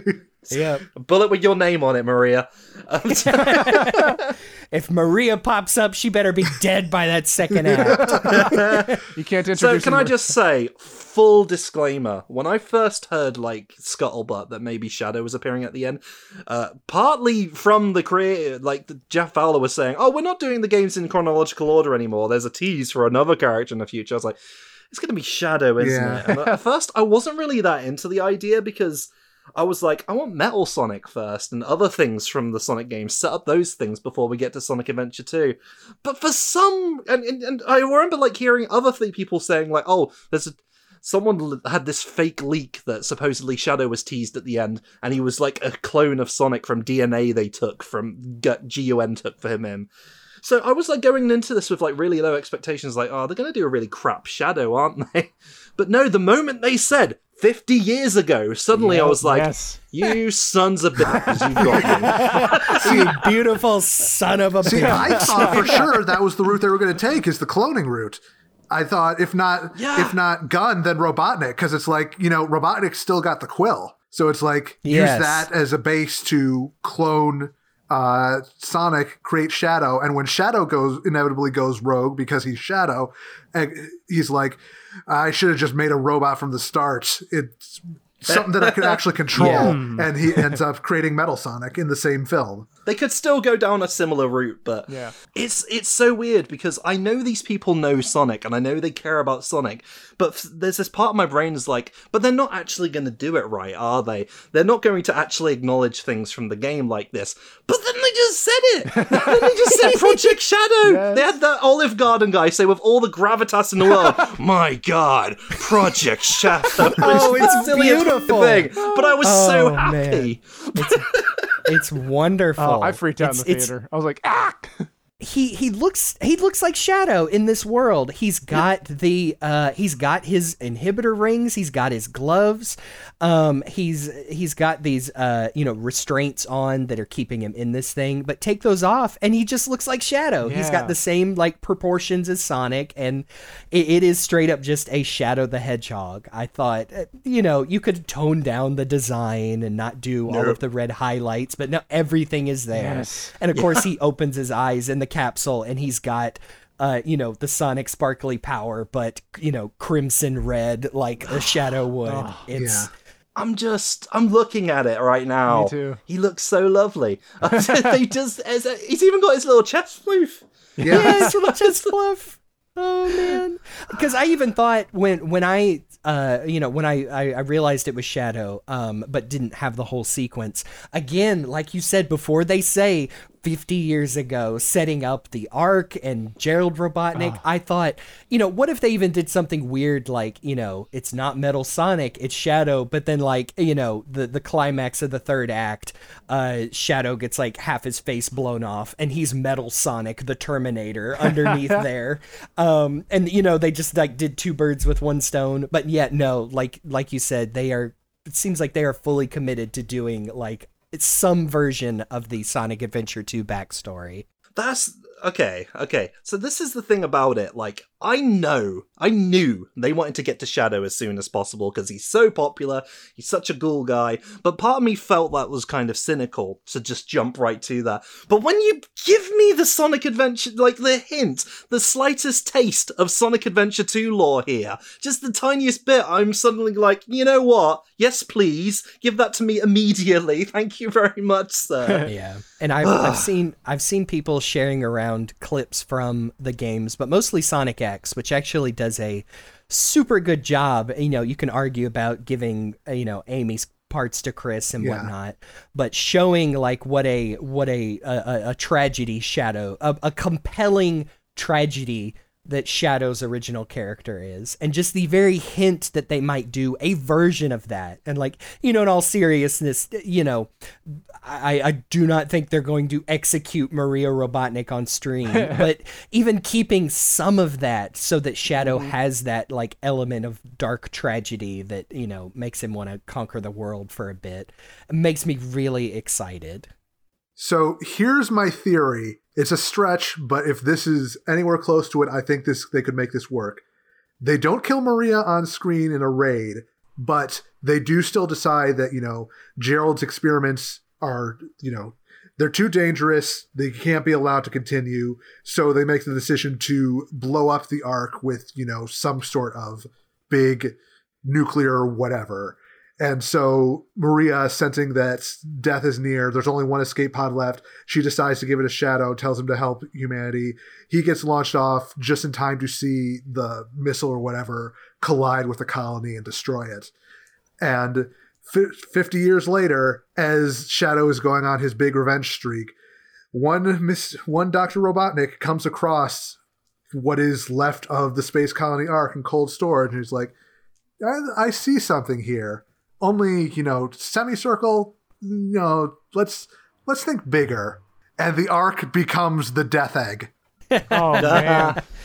Yeah, I I feel like you could totally, you know, set up this idea of the arc actually becoming the framework for what becomes the Death Egg in this continuity. That yes, I was about to say, given Sonic game continuity, like would make so much more sense that uh, Eggman would know about, you know, his grandfather in the Ark in like Sonic One, Sonic Two, and uh, that see that that that would be cool to tie that all together. And honestly, this could be a good sort of tie-in in that respect because you know, movie one establishes that Eggman was an orphan, so being able to actually like trace back his lineage and find out that oh yeah, wow, my grandfather was up to some wild crap back in the 70s, just like everybody else. Yep. Oh god, yeah, that would be the seventies Yeah. now. That would be right. Lord. oh man, man, we could we could probably go for another uh two hours and thirty minutes talking about Yeah. what we think the follow up would be. But Uh, it does beg the question, though who's going to play Shadow? Because we don't know here. We Yeah, don't no. hear it here, but oh yeah, we They, they were very no, they were very conscious to keep him silent so they don't have to commit to anybody yet. Yep. Uh, you've already spoiled me too much, Luke, by pointing out that uh, Keanu Reeves uh, would make th- the perfect movie shadow in my brain because he has that wonderful, especially like John Wick or you know whatever he's doing as Batman in that crypto movie. Of the he has that dark gravitas, but also under it is still that Keanu Reeves from Speed tone that fits fits my favorite version of Shadow to to. I've heard people say like he doesn't sound raspy enough, and I was like, nope, it's it's fine the way it is. I, I've seen literally- I've seen a lot of names thrown around over the last couple of days. Like I see a lot of people say Adam Driver, which I could maybe see. Uh, I saw a couple people say Robert Pattinson, which you know, if you're going for angsty shadow, that could work. Hey man, I've heard I've heard his Batman. It is pretty damn Yeah. close to like you said that wonderful broody shadow. and Robert Pattinson is a big old nerd. Yeah, that's true. oh yeah. He loved. He's like, I had trouble choosing between Tifa and Aerith in Final Fantasy VII. Apparently, Didn't we all? He would definitely he would definitely be in on like the same way like Idris Elba has like thrown himself into it. I Yeah. feel like Pattinson just from his very silly press tours would I think he would be a good fit and I would like to imagine he would be in on Yeah. the joke. I saw one guy throw out Karl Urban, and I'm like, hmm. Karl Urban can do anything. that's so, true. Yeah. touching in Butcher from the Boys as Shadow Oh, and I'm just like, See, I go right to like, uh, hey, tenuous uh, STC connections, but his Judge Dredd. Yeah. Oh yeah. oh, like pie in the sky speculation that this guy could get his own movie. Do you think? and oh, maybe I- make that the PG-13. Yeah, for- I'm. Time is a flat circle. I mean, th- speaking of people getting solo projects, I feel like we gotta like. I went into this movie asking, okay, can Idris Elba Knuckles actually carry a series? And I'm walking out. I think I could see it work. And this is where the stuff I talked about earlier, where I have my theories, comes in. I think that Knuckles series is going to be about, you know, finding out what actually happened to the echidnas after that final clash. Because there's no way that literally everybody died in a fight between one owl and a horde of echidnas. And I think they're going to use that and to delve into the backstory of the mythology and to set up chaos because I that seems like an obvious thing to go to.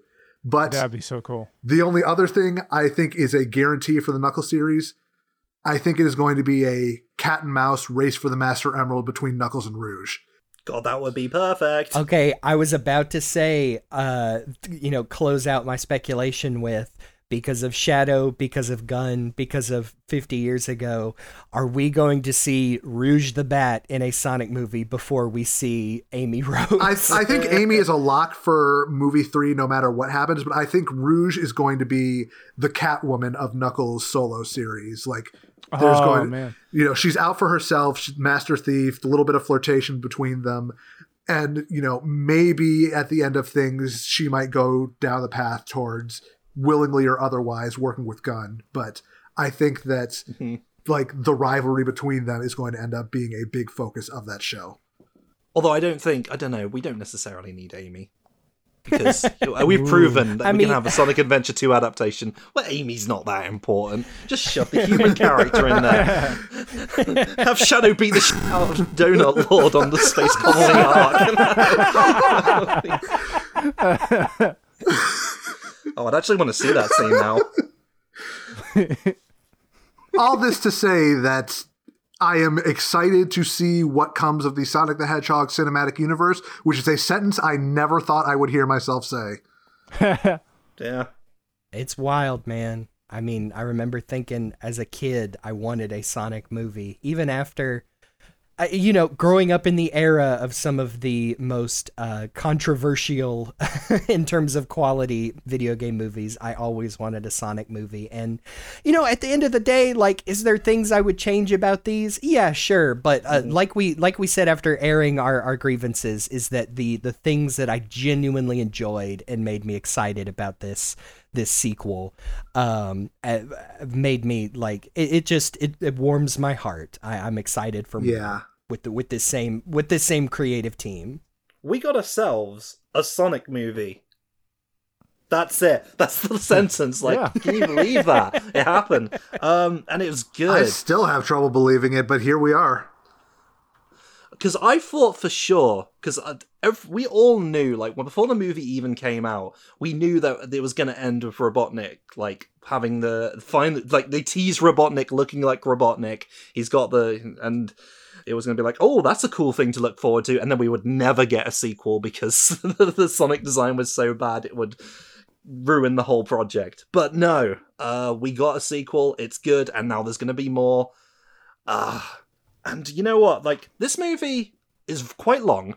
Uh, there's a bit during the second act, like we, we all mentioned the dance battle stuff, and there was a point where I was like, "Mm, I'm not sure if I'm quite on the board with this as much as I am. But then they slammed back into like whatever gear it is that's fast. I don't know how to drive a car. and with Tails' stuff, and, and then it just was off running, and it's they they they care. I got the impression at that point they care about making a good Sonic movie that's fun and has nice characters and gives something for the old fans, something for the new, something for the kids, something for the oldies like us. and uh yeah, that's my thoughts on it. Glad it happened. Ready for more. Yes. Thank you very much. Amen to that. I, I'm discerning that there is a lot of passion behind this, and like you said, that they do care about the movie they are putting out. And man, I mean, like I said, just go watch that first movie and then watch this one and see just how hard they are leaning into the cool Sonic stuff. And not just because it's like you said, cool for the the people to recognize it, but the stuff that has like stayed through the games that has made it an interesting franchise to come back to. The stuff that is made Sonic Sonic, and I I feel good about that. I'm I'm excited for more, and I I, I trust the people involved to to continue doing something that is is going to be a fun and uh, worthwhile experience. Yeah. They really made good on the errors of the first, and even before the first one came out. Uh, Yeah. they made good on some of the errors that this movie had when it when it was coming out. Uh, Colleen O'Shaughnessy did get her credit in the poster. Uh, Yes. They Yeah. listen. They listen. And uh, She's in the she's in the for it. opening credits too. She is she is right before a with Idris Elba and Jim Carrey. Um, she's up there because that, that is also yeah one of those things I talked about how that might be my my the most memorable part is to get a very heartfelt performance from her as Tails, um, and it absolutely made made the movie for me. So yeah, I was I was excited about that too. it just it it sincerely feels good to like you know we we've we're old enough now where we've seen plenty of video game adaptation movies where it's either just completely off the rails or in I, I guess maybe in a couple cases like they tried but it just did not work out. And it just feels so good to have like like two two out of two movies with Sonic like honestly you know Sonic being one of the biggest video game franchises in the world. And they just you know I- I'd say like 98% they just get it right you know? And it just it feels good. And we're all just hoping for the hat trick for a third movie. Yeah. yeah, exactly. Yeah i guess i guess to like kind of wrap it up we can we let's i want to give a very sincere thanks to jeff fowler tyson hesse and every single individual part of this movie who made it all come together because you know uh, i would like to say from the hill is always greener a very sincere thank you to everyone involved in this movie For sure. as someone else who who likes to collaborate on Sonic projects with some of my uh, best friends, yes, it's a great feeling. Yeah, for once, thank you, Hollywood, for making a video game movie. oh man but yeah i think i think all that really wraps it up so uh before we get to the goodbyes of as always you can find us on the different social medias i'm at rock the jake on instagram youtube and twitter And uh, I'm Faulerro. You can find me on Twitter and all of the socials under that. That's F A U L E E. No, that's not right. Oh, no. no, I've sent them the wrong place. Don't go down that one. F A U L E R R O. There we go. We got it at the end, lads.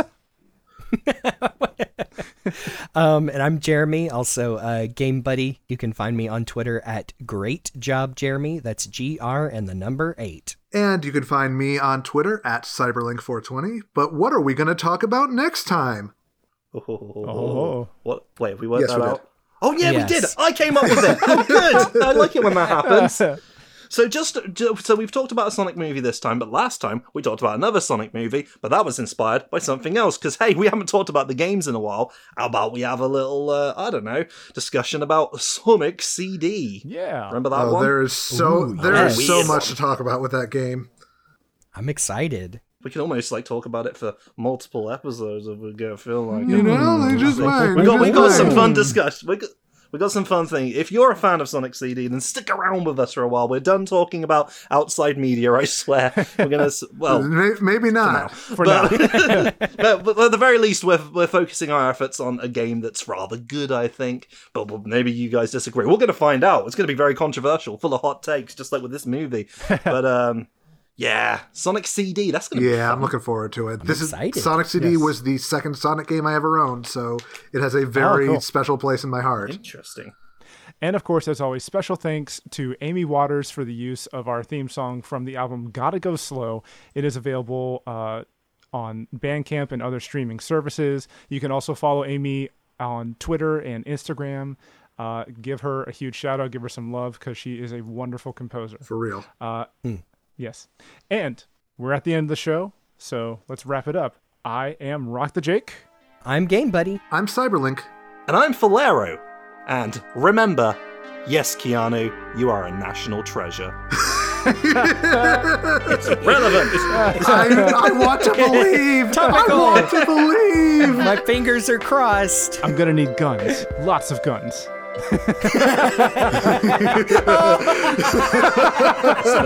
G-U-N, by the way.